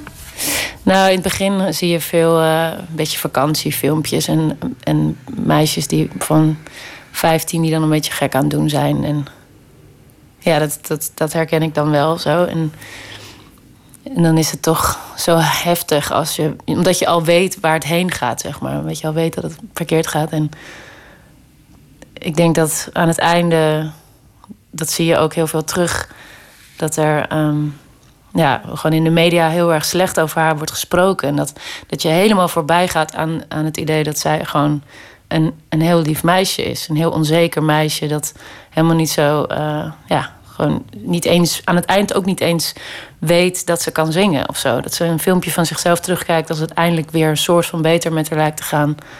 En dat ze gewoon tegen iemand zegt van, nee, ik kan eigenlijk best wel zingen. En dat is toch echt zo heftig of zo. Dat die onzekerheid zit zo diep, dan dat krijg je er gewoon blijkbaar nooit uit. Herken je iets van haar in jezelf? Ehm, ja, maar gelukkig wel in, eh, in, in mindere mate. In, in een bepaald soort. Ehm, ja, die depressieve fases of zo, die heb ik wel ook gehad. Maar ik denk wel. inderdaad, zij dan, zo zij dat dan zei, dat ze echt haar ehm, muziek echt als een uitlaatklep eh, ervaarde. Dat, dat, dat heb ik ook wel echt. Dat ik daar, dat, dat is de manier waarop ik ooit begonnen ben, zeg maar, met muziek maken.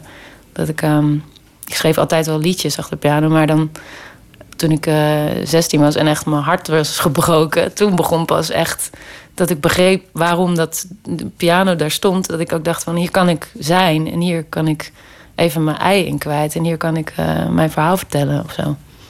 Ja. Dus eh, dat soort dingen. Maar goed, zij heeft het dan eh, ook heel erg doorgetrokken in, eh, in, in ja, echt destructief en, en, en drank en drugs. Maar uiteindelijk, bedoel, als ik, als ik die hele film zie, dan gaat het pas echt mis bij, bij roem. En, en ontzettend eh, achtervolgd worden. En, en ik zie gewoon, het komt misschien ook omdat ze panterprintjes aan heeft, maar ik zie gewoon net het soort opgejaagd wild dier rondlopen, wat, wat in een dierentuin is opgesloten. Met allemaal mensen die daar foto's van willen maken. En eh, oh, dat, dat vind ik echt zo erg zien. Ja. Is er een, een scène uit de film die je het meest bijstaat?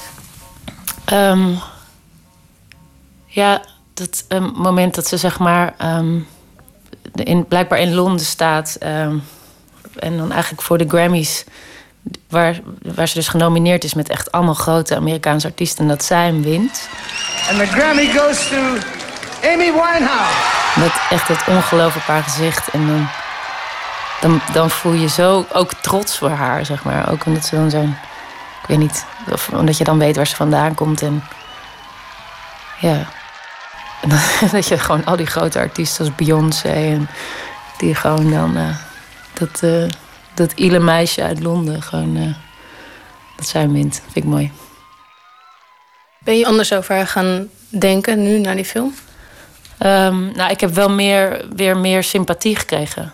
Omdat, omdat ik dus weer dat kleine meisje zag. En ja, ook zie dat het een oprecht... eh, weet je, iemand die gewoon echt heel mooie platen wil maken. En haar teksten komen gewoon recht uit haar hart. En ik, ik heb gewoon... Ja, je ziet gewoon... Er zijn weinig mensen in de wereld die... ehm, je, je kan zingen is gewoon eigenlijk in principe een verhaal vertellen. En je kan een, een verhaal heel mooi van A tot Z vertellen. Dat iedereen zegt, nou, dat is een mooi verhaal. Of je kan een verhaal echt vertellen alsof jij er bent. En dat, dat, dat deed ze ook. Maar ze kon ook echt gewoon mij dat laten voelen. En dat is wel... Ja, dan sta je gewoon heel erg in contact met, met, met je buik of zo. Ik heb wel eens iemand horen zeggen van... Nee, het gaat erom dat je moet zingen met je buik. En het gaat er niet eens om eh, dat het zuiver is. Want soms hoor je ook wel dingen dat je denkt... nou, het is gewoon net er tegenaan of zo. Maar, en, maar omdat het oprecht is, is het dus nog steeds heel erg goed. Maar als het, als het niet oprecht is... Als, het, als je voelt van nou, iemand staat hier gewoon een verhaal te vertellen... waar, waar die niet in gelooft, dan, dan is het gewoon lelijk en vals. But I don't care. I feel the way your shoulders bend. Hoe vind je dat de filmmaker het gedaan heeft eigenlijk, Asif Kapadi? Ja, ik, eh, ik vind het wel... eh, op een of andere manier goed. Loopt het verhaal soms, maakt maakt hij rare sprongen. Dan, dan denk je, oh, oh, het is nu weer uit. Of oh, eh, oh, ze zijn getrouwd. Oh, dat gaat een beetje snel soms. En, eh, maar ja, ik bedoel, die hele film zit nu wel echt in mijn systeem of zo. Het is wel dat het me wel echt heeft geraakt of zo. Dus eh, je wordt helemaal ingezogen eigenlijk. Ik had ook wel een beetje een ongemakkelijk gevoel af en toe. Vooral ook in het begin. Dat je al die, die, die home video's ziet van, van haar als kind en als tiener en zo. Ja. Dat je, het voelde ook een beetje voyeuristisch. Ja, je denkt ook van dat dit nou weer wereldwijd wordt bekeken straks, weet je wel. Dat is toch ook wel. Ik bedoel, als ze nou, als ze nou helemaal niet kon zingen, ze had gewoon, ik veel, aan een bar ergens gewerkt. Dan, dan waren het gewoon een beetje stomme filmpjes van toen ze een tiener was, weet je wel. Dat is gewoon van die beetje sletterige Engelse meisjes die dan, eh, weet je wel, een beetje, een beetje flauw doen. En ja, dat is totaal niet interessant, maar omdat je weet hoe het is gegaan en wie zij is geworden, dan, dan is het ineens interessant om te zien. Het is echt een soort, ja, inderdaad, heel ongemakkelijk, voyeuristisch. eh, maar ja, dat, dat kan je dan ook bij jezelf betrappen, dat het uiteindelijk toch wel iets is waar je dan benieuwd naar bent. Ja, maar tegelijkertijd, ze is zo ondergegaan aan die roem en al die aandacht, die heigerige aandacht. En dan zit je zo te kijken en denk je, ja, eigenlijk doe ik daar dus Ja. postuum ook een beetje aan mee. Ja. Ja, er zaten ook wel beelden in deze documentaire waarvan ik dacht, ja, het is leuk dat je wil laten zien dat, dat ze aftakelt, maar sorry, dus sommige foto's wil je niet nog een keer zien of zo. Dat is ook niet nodig. Iedereen weet dat gewoon. Het zou ook meer een, bedoel, een ode kunnen zijn, weet je wel, aan, aan wat ze helemaal heeft gemaakt. Eigenlijk hoor je maar een paar liedjes en gaat het eigenlijk weer heel erg over de drama. Eigenlijk precies wat we al de hele tijd al zagen. Behalve ik, want ik las al die verhalen natuurlijk niet. Dus in die zin doet het misschien geen eer aan, aan de muzikant Amy Winehouse. Eh, Nee, het had, had meer daarom kunnen draaien. Ik denk eigenlijk, maar ik denk eigenlijk dat, dat mensen dus weer zo in elkaar zitten dat ze dus heel erg graag al die drama dus weer willen zien. Maar anders dan maken we gewoon nog een documentaire en dan gaat het heel erg over, over hoe onwijs mooi zij kon zingen, zeg maar.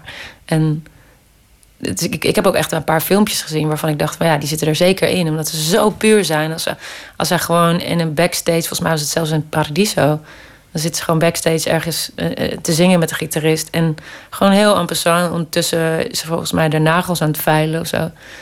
En eh, ja, dat is gewoon. Dat is, dat, dan hoor je hoe onwijs goed zij is. En dan, ja, dat zijn dingen die ik zou willen zien eigenlijk.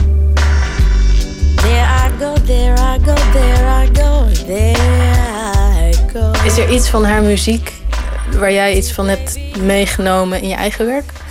Misschien wel gewoon ook ehm, ja, een soort van zelfvertrouwen van oh, het fijn dat er dat het goed gaat met bepaalde zangeressen die eh, in die hoek eh, bezig zijn. Want in principe de eerste Room 11 plaat was ook eh, ja, gewoon jazz, jazzy. En ik heb altijd wel een hang gehad naar, naar die eh, stijl ook. En eh, wat ik door die documentaire net wel echt een beetje voel, is dat ik. Ik ben al heel lang een beetje uit de jazz, zeg maar. Omdat ik ben heel erg meer gaan. Een beetje richting singer-songwriter, folk gaan schrijven. Maar ik, ik, ik, hou heel erg van het losse tuimen en zo. En ik heb ineens heel veel zin om jazz te zingen. Dat is, dat is wel heel leuk daaraan. Ik daar ga ik me weer eens even mee bezig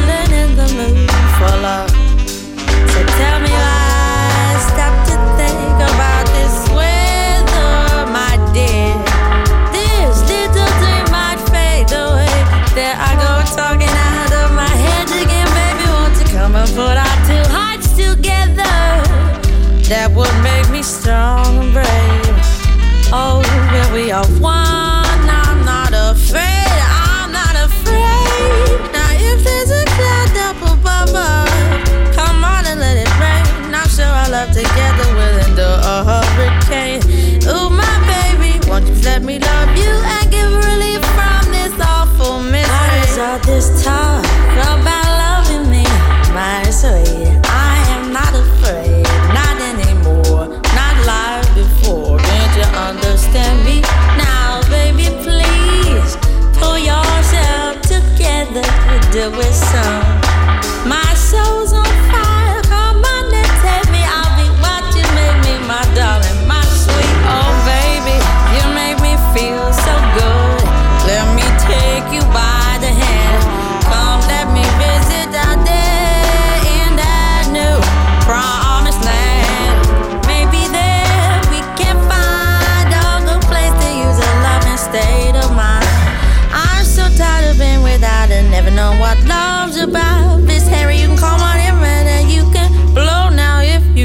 I'm through.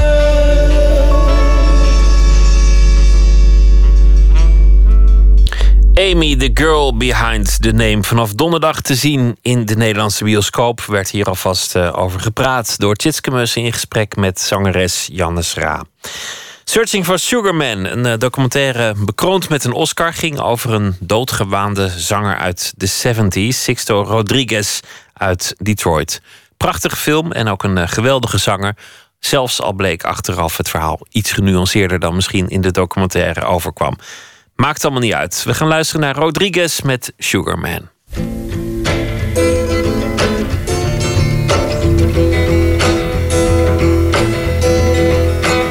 Sugar man, won't you I'm tired of these scenes. For a blue coin, won't you bring back all those colors to my dreams?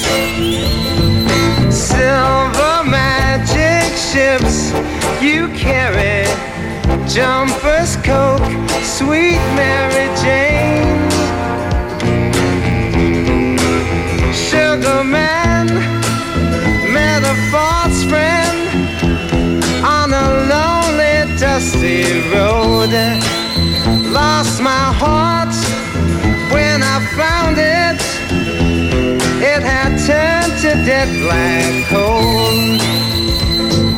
Silver magic ships you carry jumpers, coke, sweet Mary Jane. Sugar man, you're the answer that makes my questions disappear. Sugar man, cause I'm weary of those double games I hear. Sugar man,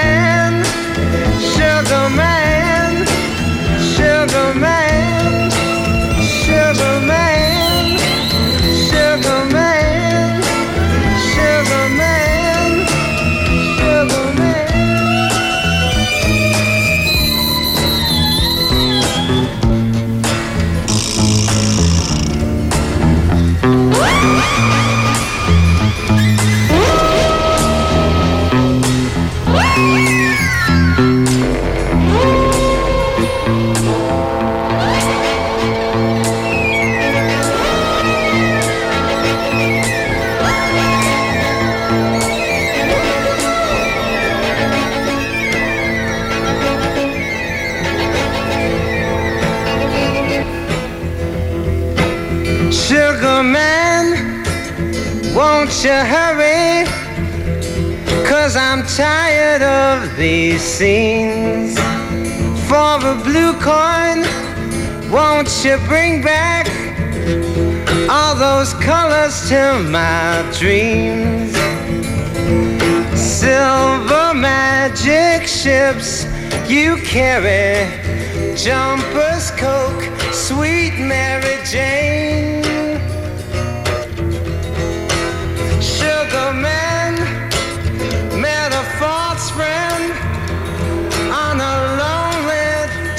zero.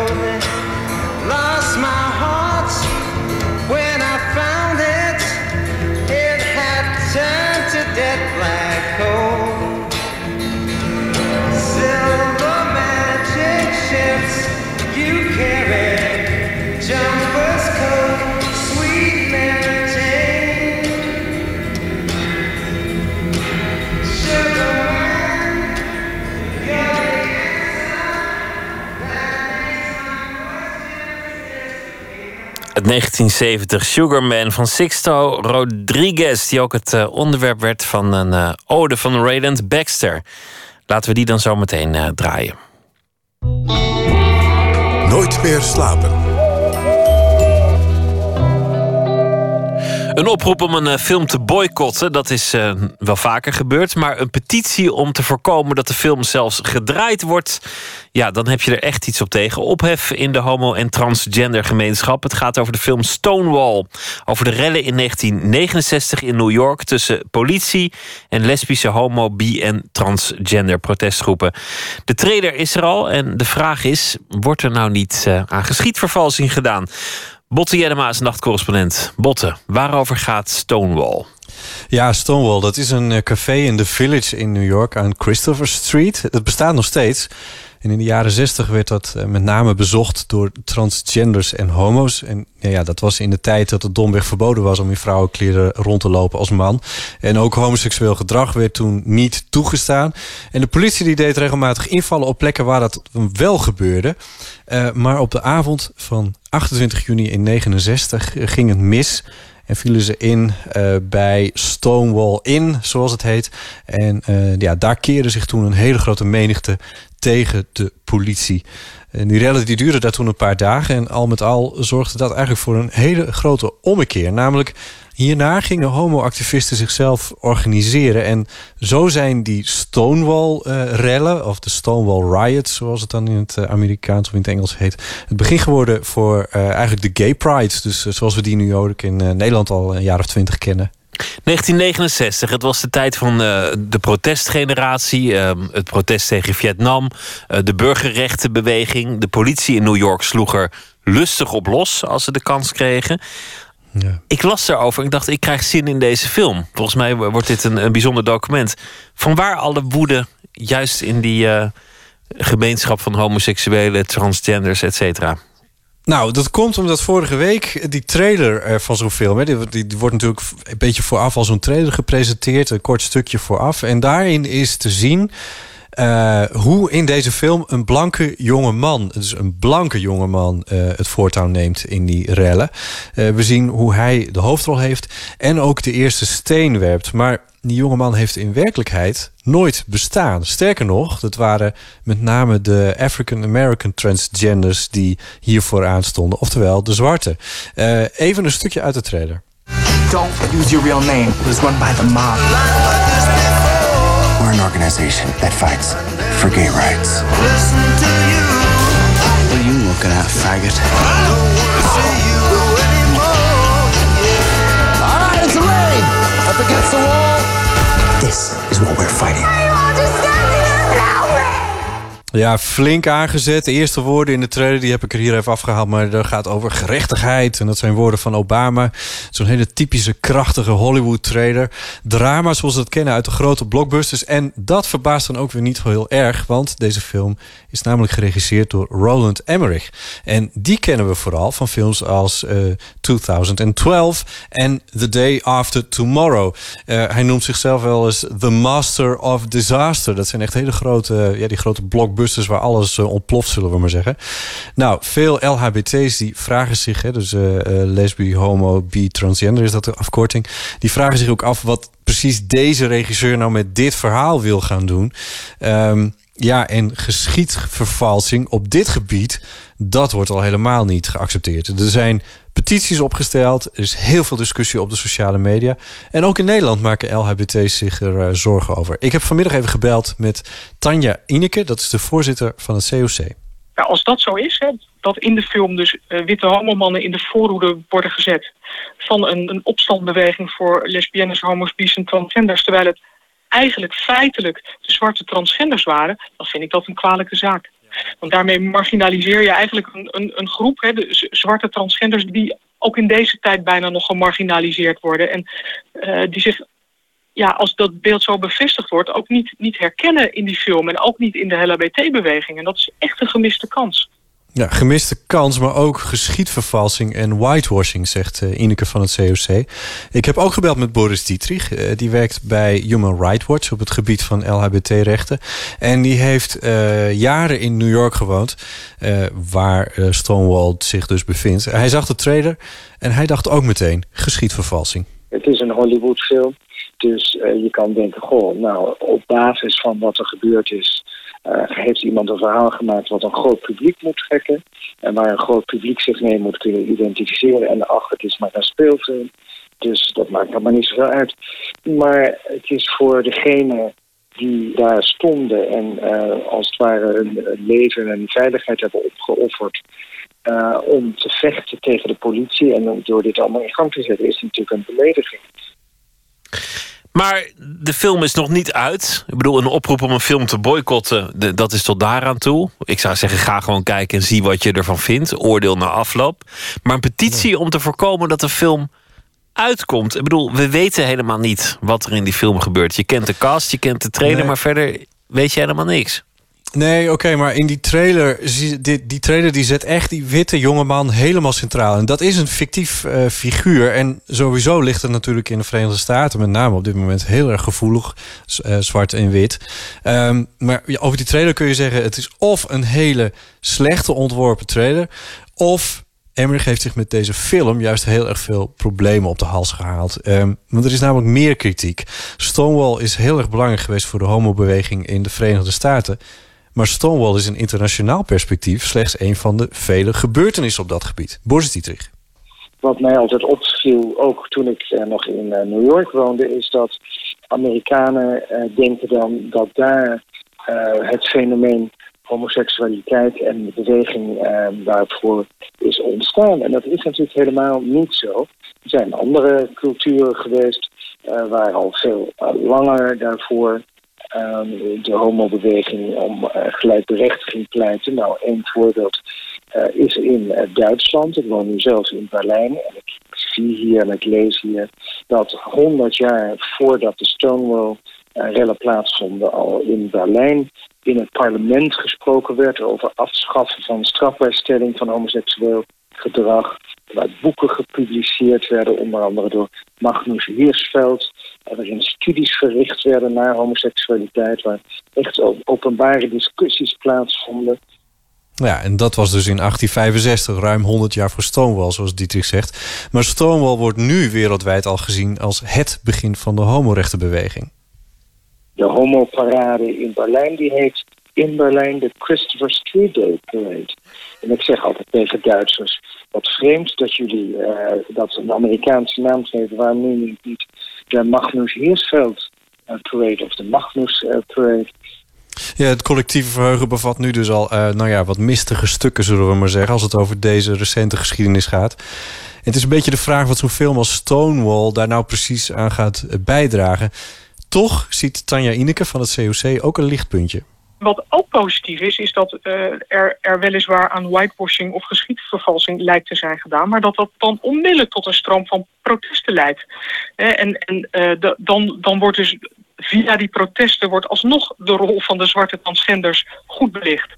Nou ja, dat we daar discussie over hebben, zoals nu wij het over de radio erover hebben, dat is dan ergens weer een positieve bijwerking, eh, zegt Ineke. Het is hopen dat er dan ooit nog een keer een historisch correctere versie wordt gemaakt. Ik blijf toch eh, benieuwd naar de film. Kijken of het allemaal echt zo erg is. Ja, en, en of, of iemand blank of zwart is. Of je dan altijd ook een zwarte acteur moet nemen. Of dat je kunt zeggen, nou ja, het, het gaat om het principe... we laten een zwarte man door een blanke spelen of, of andersom. En of dat dan meteen een, een ramp is of whitewashing... daar kan je natuurlijk ook over discussiëren. Ja, eh, moet de regisseur van zo'n film moet dat een homo zijn, bijvoorbeeld? Ja, om maar eens wat te noemen. Kortom, eh, eigenlijk is een mijnenveld... een film maken over dit onderwerp. Ja, nou, we moeten nog even wachten. We weten niet precies wanneer de film in Nederland wordt uitgebracht. In de Verenigde Staten eh, verschijnt hij over iets meer dan een maand, op 25 september. Dankjewel, Botte Jellema. Goedenavond. Ik zei het net al, Rayland Baxter die maakte een ode aan eh, Rodriguez, Sixto Rodriguez, eh, de hoofdpersoon van de film die over hem ging. Searching for Sugarman. Het nummer Sugarman hebben we al gedraaid. En nu de dagdroom, waarin het gaat over hoe het zou zijn om in Detroit Rodriguez tegen te komen. Mr. Rodriguez.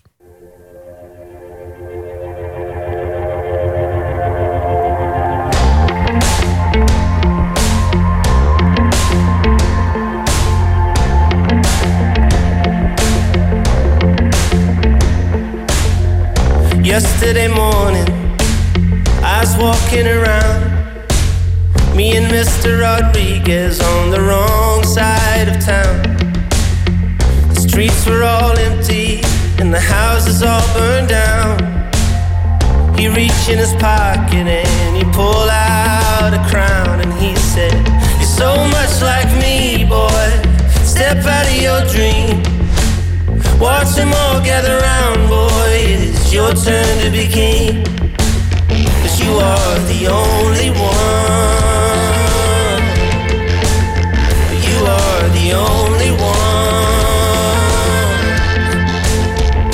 Come from a small town near West Beverly. Right under the freeway, all my brothers and me.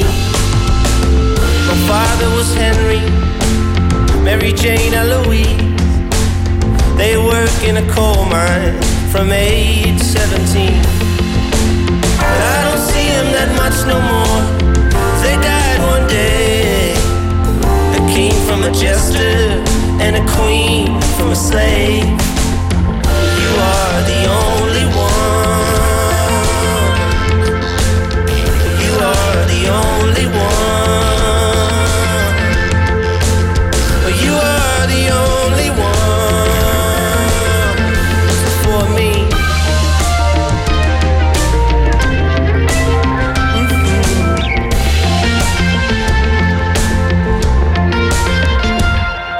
A rose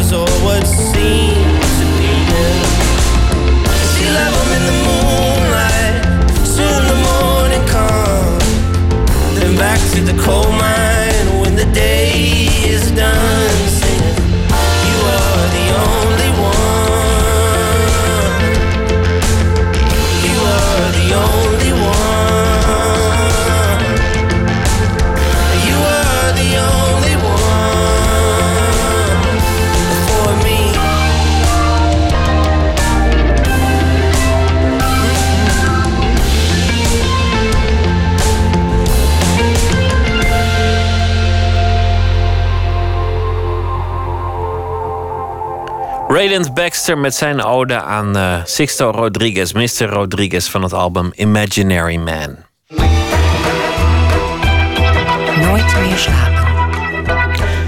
Uit de reeks bizarre, bijzondere en korte verhalen Toendra vandaag een man die zijn drie broers nooit nodig had, tot hij ze ineens wel nodig had. Luister naar Omvallen, een verhaal gemaakt door, daar is ze weer, Tjitske Mussen.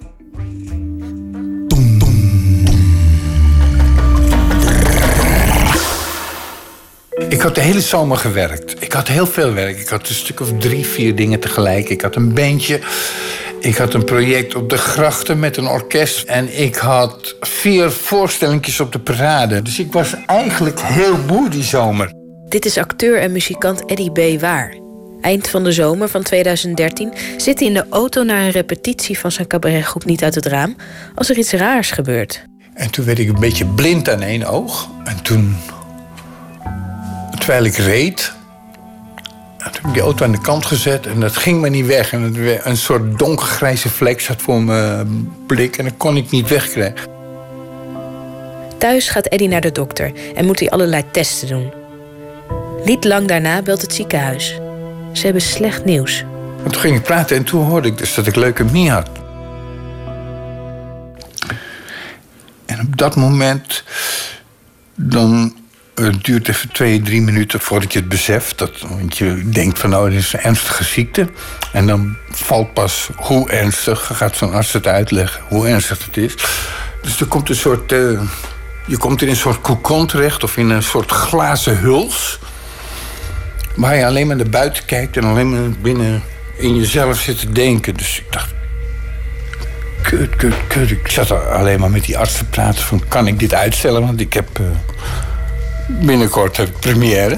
Toen zei ze nee, want je moet eigenlijk deze week al beginnen aan je, aan je chemokuur. Want anders is het misschien te laat.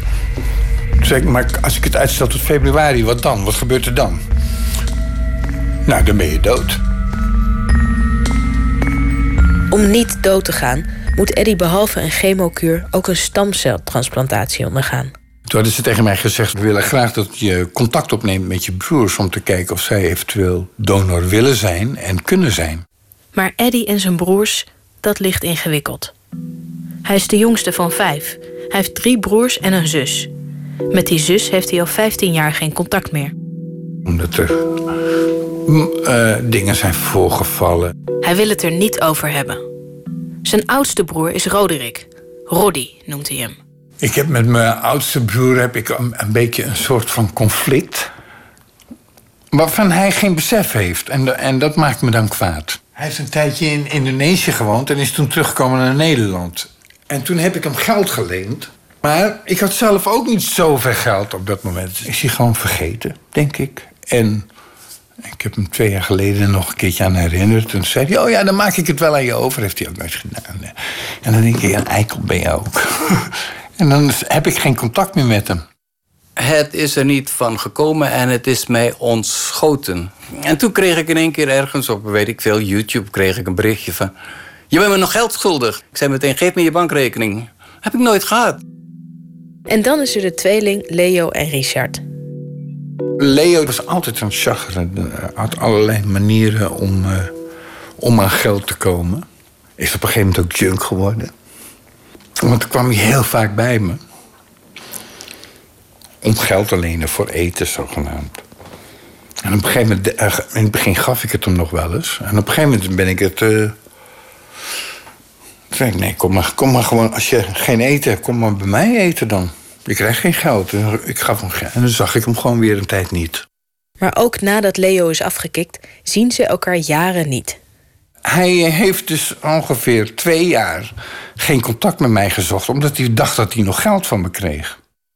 Nou, had een huis in de Wilhelminastraat had hij toen verkocht... en dat had hij toen opgeknapt. En daar zou ik er niks bedrag voor krijgen als het heel goed verkocht werd. Maar dat was hij helemaal vergeten, zei hij. Maar ja, ik ben een persoon van uh, als iemand mij iets schuldig of als ik iemand geld geef of wat dan ook, dan moet hij uit zijn eigen komen. Nou, en, en als er problemen zijn daardoor, weet je, nou goed, uh, wil ik hem niet meer zien. De enige met wie Eddie nooit ruzie heeft, Richard, ziet het zo. Het geld circuleert tussen Leo, Roddy en Eddie. Hoe ze elkaar de schuld geven, Eentje liegt er. Maar je weet niet wie. Maar Eddie en Richard zien elkaar ook niet vaak. Ik besef wel dat we niet zo'n familie zijn zoals ik andere families zie. Bijvoorbeeld dat ze eens in de zoveel tijd eh, gaan eten bij elkaar... of dat broers en zussen elkaar opzoeken. Dat hebben wij niet.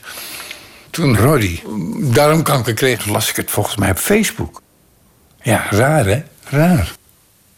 We zijn niet afhankelijk van elkaar. Ik bedoel, wij kunnen heel makkelijk zonder elkaar. Het is niet zo dat ik mijn broers nodig heb om iets te kunnen of zo, of uh, andersom. Maar dat verandert als Eddie ziek wordt. De kans dat een donor uit een donorbank matcht is 1 op 50.000. Maar bij familieleden is die kans 1 op 4. Dus moet Eddie zijn broers wel bellen. Eerst Leo. Toen zei ik, ja natuurlijk, ik sta voor je klaar. Dus uh, wanneer het moet gebeuren, laat het me weten. Dan Roddy? Natuurlijk sta ik voor je klaar, want uh, ik zie je niet veel. Hè? Daarvoor ben je nog steeds mijn broer. En dan spreekt bloed. En dan Richard? Toen dacht ik, ja, nou, ik ga er gewoon voor. Ik moet hem helpen. Want uh, het is een broer. Toen zeiden we, nou, we moeten maar kijken wie van ons uh, goed uitkomt met de uitslag van het ziekenhuis. Maar zelf had ik gedacht, ik hoop dat het mijn tweelingbroer is. Niet dat ik mijn broer niet wil helpen. Want uh, ik weet hoe het in het ziekenhuis gaat. Als ik uh, onderzocht word, dan gaan ze meer dingen vinden. En daar was ik bang voor. Op een gegeven moment belde Richard me op. En die zei: Hey Ed, Ik zei, Ries, ja nou, gefeliciteerd hè. Ik zeg, wat gefeliciteerd? Nou, we hebben een match. Je kan mijn bloed nemen. Ik zei tegen Eddie... Hé hey Ed, ik zorg wel dat jij op de planken komt. Dat je gewoon op de, op de podium staat en dat je weer zoals de ouders weer staat te swingen. Of de transplantatie aanslaat, moet later blijken. Eddie ondergaat ondertussen een zware chemokuur in het ziekenhuis. De broers gaan er vaak naartoe. Ik ging er dagelijks heen.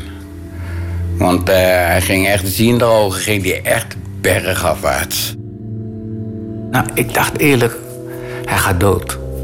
Het is net of je uh, een lijk uh, in dit bed zag. Zo'n zo kleur had hij. En uh, ik was er zelf van geschrokken ook. Ik denk, nee, dat ik moet er toch doorheen komen. Toen ik na vier maanden weer uit het ziekenhuis kwam... toen kwamen ze ook heel veel langs. Richard kwam heel veel langs. Maar Leo kwam bijna dagelijks langs om mij te helpen. Boterhammetjes maken over dingen. Of ze afwassen en dergelijke dingen. Hij is ernstig ziek, dus... En dan probeer je hem er bovenop te helpen natuurlijk. Toen ik uit het ziekenhuis was, kwamen ze hier wel eens met z'n tweetjes.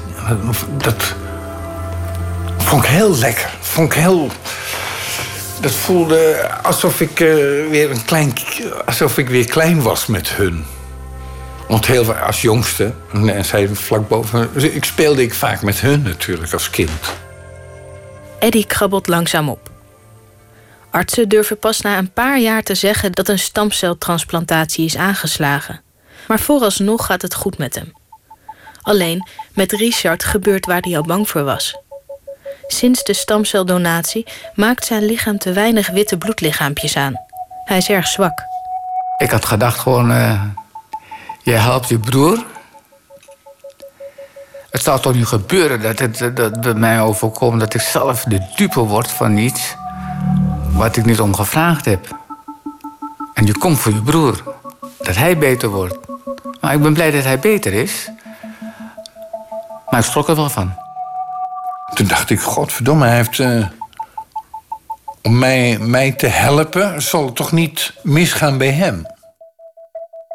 Twee weken geleden was hij voor controle naar het ziekenhuis. En toen bleek het goed. Dus was ik heel erg opgelucht. nu mij dit is overkomen en wij op die manier uh, op elkaar aangewezen waren, mijn broers en ik, is dat misschien wel het belangrijkste. Dat het, ik zeg niet dat die liefde groter is geworden door dit. Dat, ik denk dat dat er gewoon altijd is geweest. Dat, ik besef het meer. Inmiddels is het ruim een jaar geleden dat Eddie thuis in bed lag en dagelijks boterhammen kreeg van Leo en Richard. Nu spreken ze elkaar nog af en toe. Als ze van, oh, je hebt nog een boormachine, mag ik die lenen? Of, uh, uh, weet jij wat een uh, goed merkauto is? Want ik wil een auto kopen. Op zo'n manier, snap je? Inmiddels heeft hij zijn eerste ruzie met Leo alweer achter de rug. Omdat hij dacht dat ik nog geld kreeg. We hebben het over acht jaar geleden. En als ik hem bel, dan neemt hij niet op. Af en toe word ik boos, waarom bel je weer niet? maar ja, dan denk ik, god Leo, hij heeft het te druk. Hij heeft zijn ziekte, hij heeft zijn medicatie en dergelijke. Dus ik heb hem alleen gezegd, als, je, als er wat is, bel me. Rodia, die... Uh, ja, ik weet niet hoe die is eigenlijk. Ik heb hem misschien in het laatste jaar, anderhalf jaar... heb ik hem misschien drie uurtjes gesproken. Telefoontjes ook niet, hoor. Ik, daarom zeg ik ook van, nou ja, hij, hij is niet zo iemand om te bellen. Het gevaar is geweken. En dan... Uh, hoor je het niet meer. Volgens Eddie krijgt hij nog steeds geld van Roddy. Dan denk ik, weet je, oké, okay, nou, laat die 300 euro maar zitten... maar dan ga ik niet bij je op bezoek of zo. Richard, ja, die spreek ik wel één keer per week nog. Die bel ik dan nog. En zeker toen ik uh, wilde weten hoe het met zijn bloed ging. Maar nu het ook met Richard goed gaat... kunnen er zomaar een paar weken voorbij gaan zonder dat Eddie hem spreekt. De vier broers hebben elkaar niet meer zo hard nodig. Net als voor Eddie's ziekte. En met Leo, dat ja, ik ben nou niet zo hulpbehoevend. Dus hij heeft niet het gevoel van... oh, ik moet bij hem langs gaan om hem te helpen of zo. Maar is toch logisch, een beetje? Ik bedoel, als, er op, als je op straat loopt en iemand valt om... dan ren je er naartoe om, om, om omhoog te helpen. Maar als je niet omvalt, loop je er langs.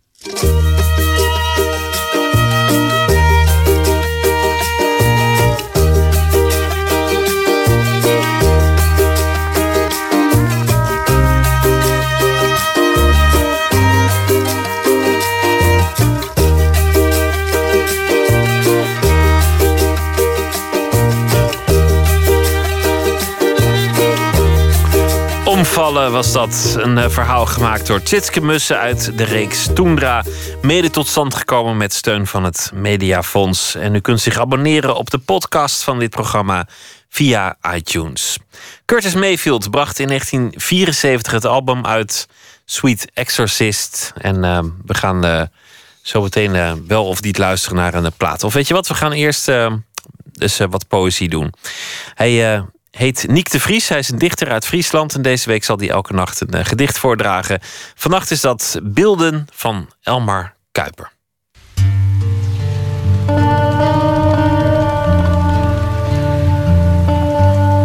Ik ga een gedicht doen van Elmar Kuiper.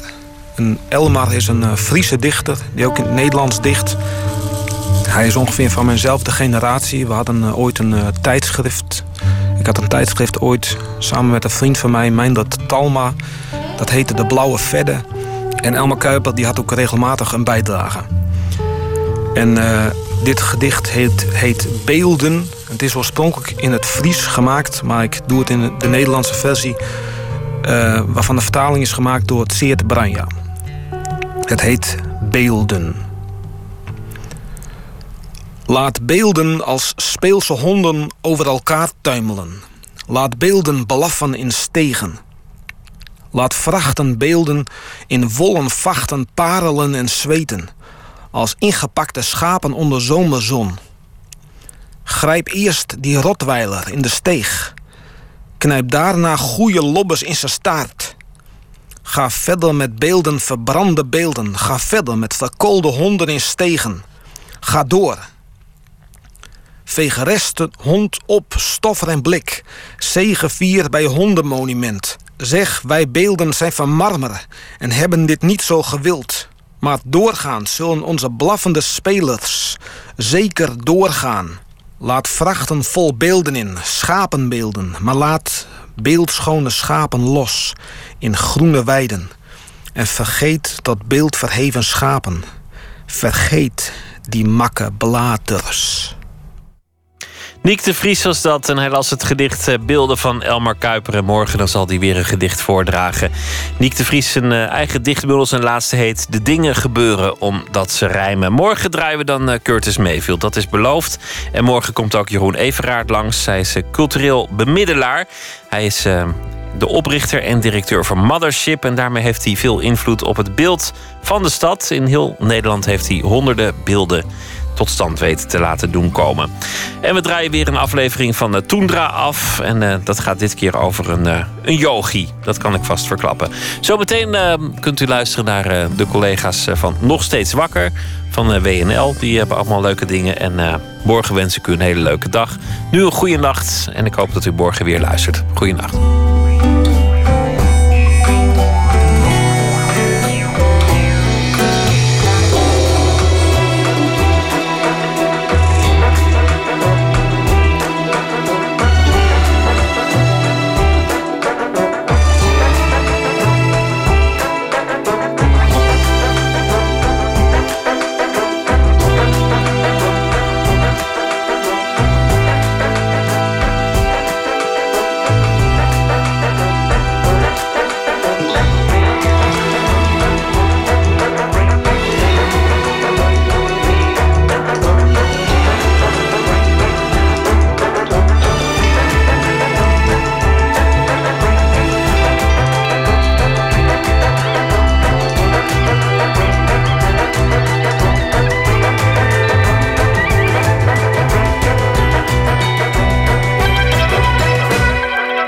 Radio 1. Het nieuws van alle kanten.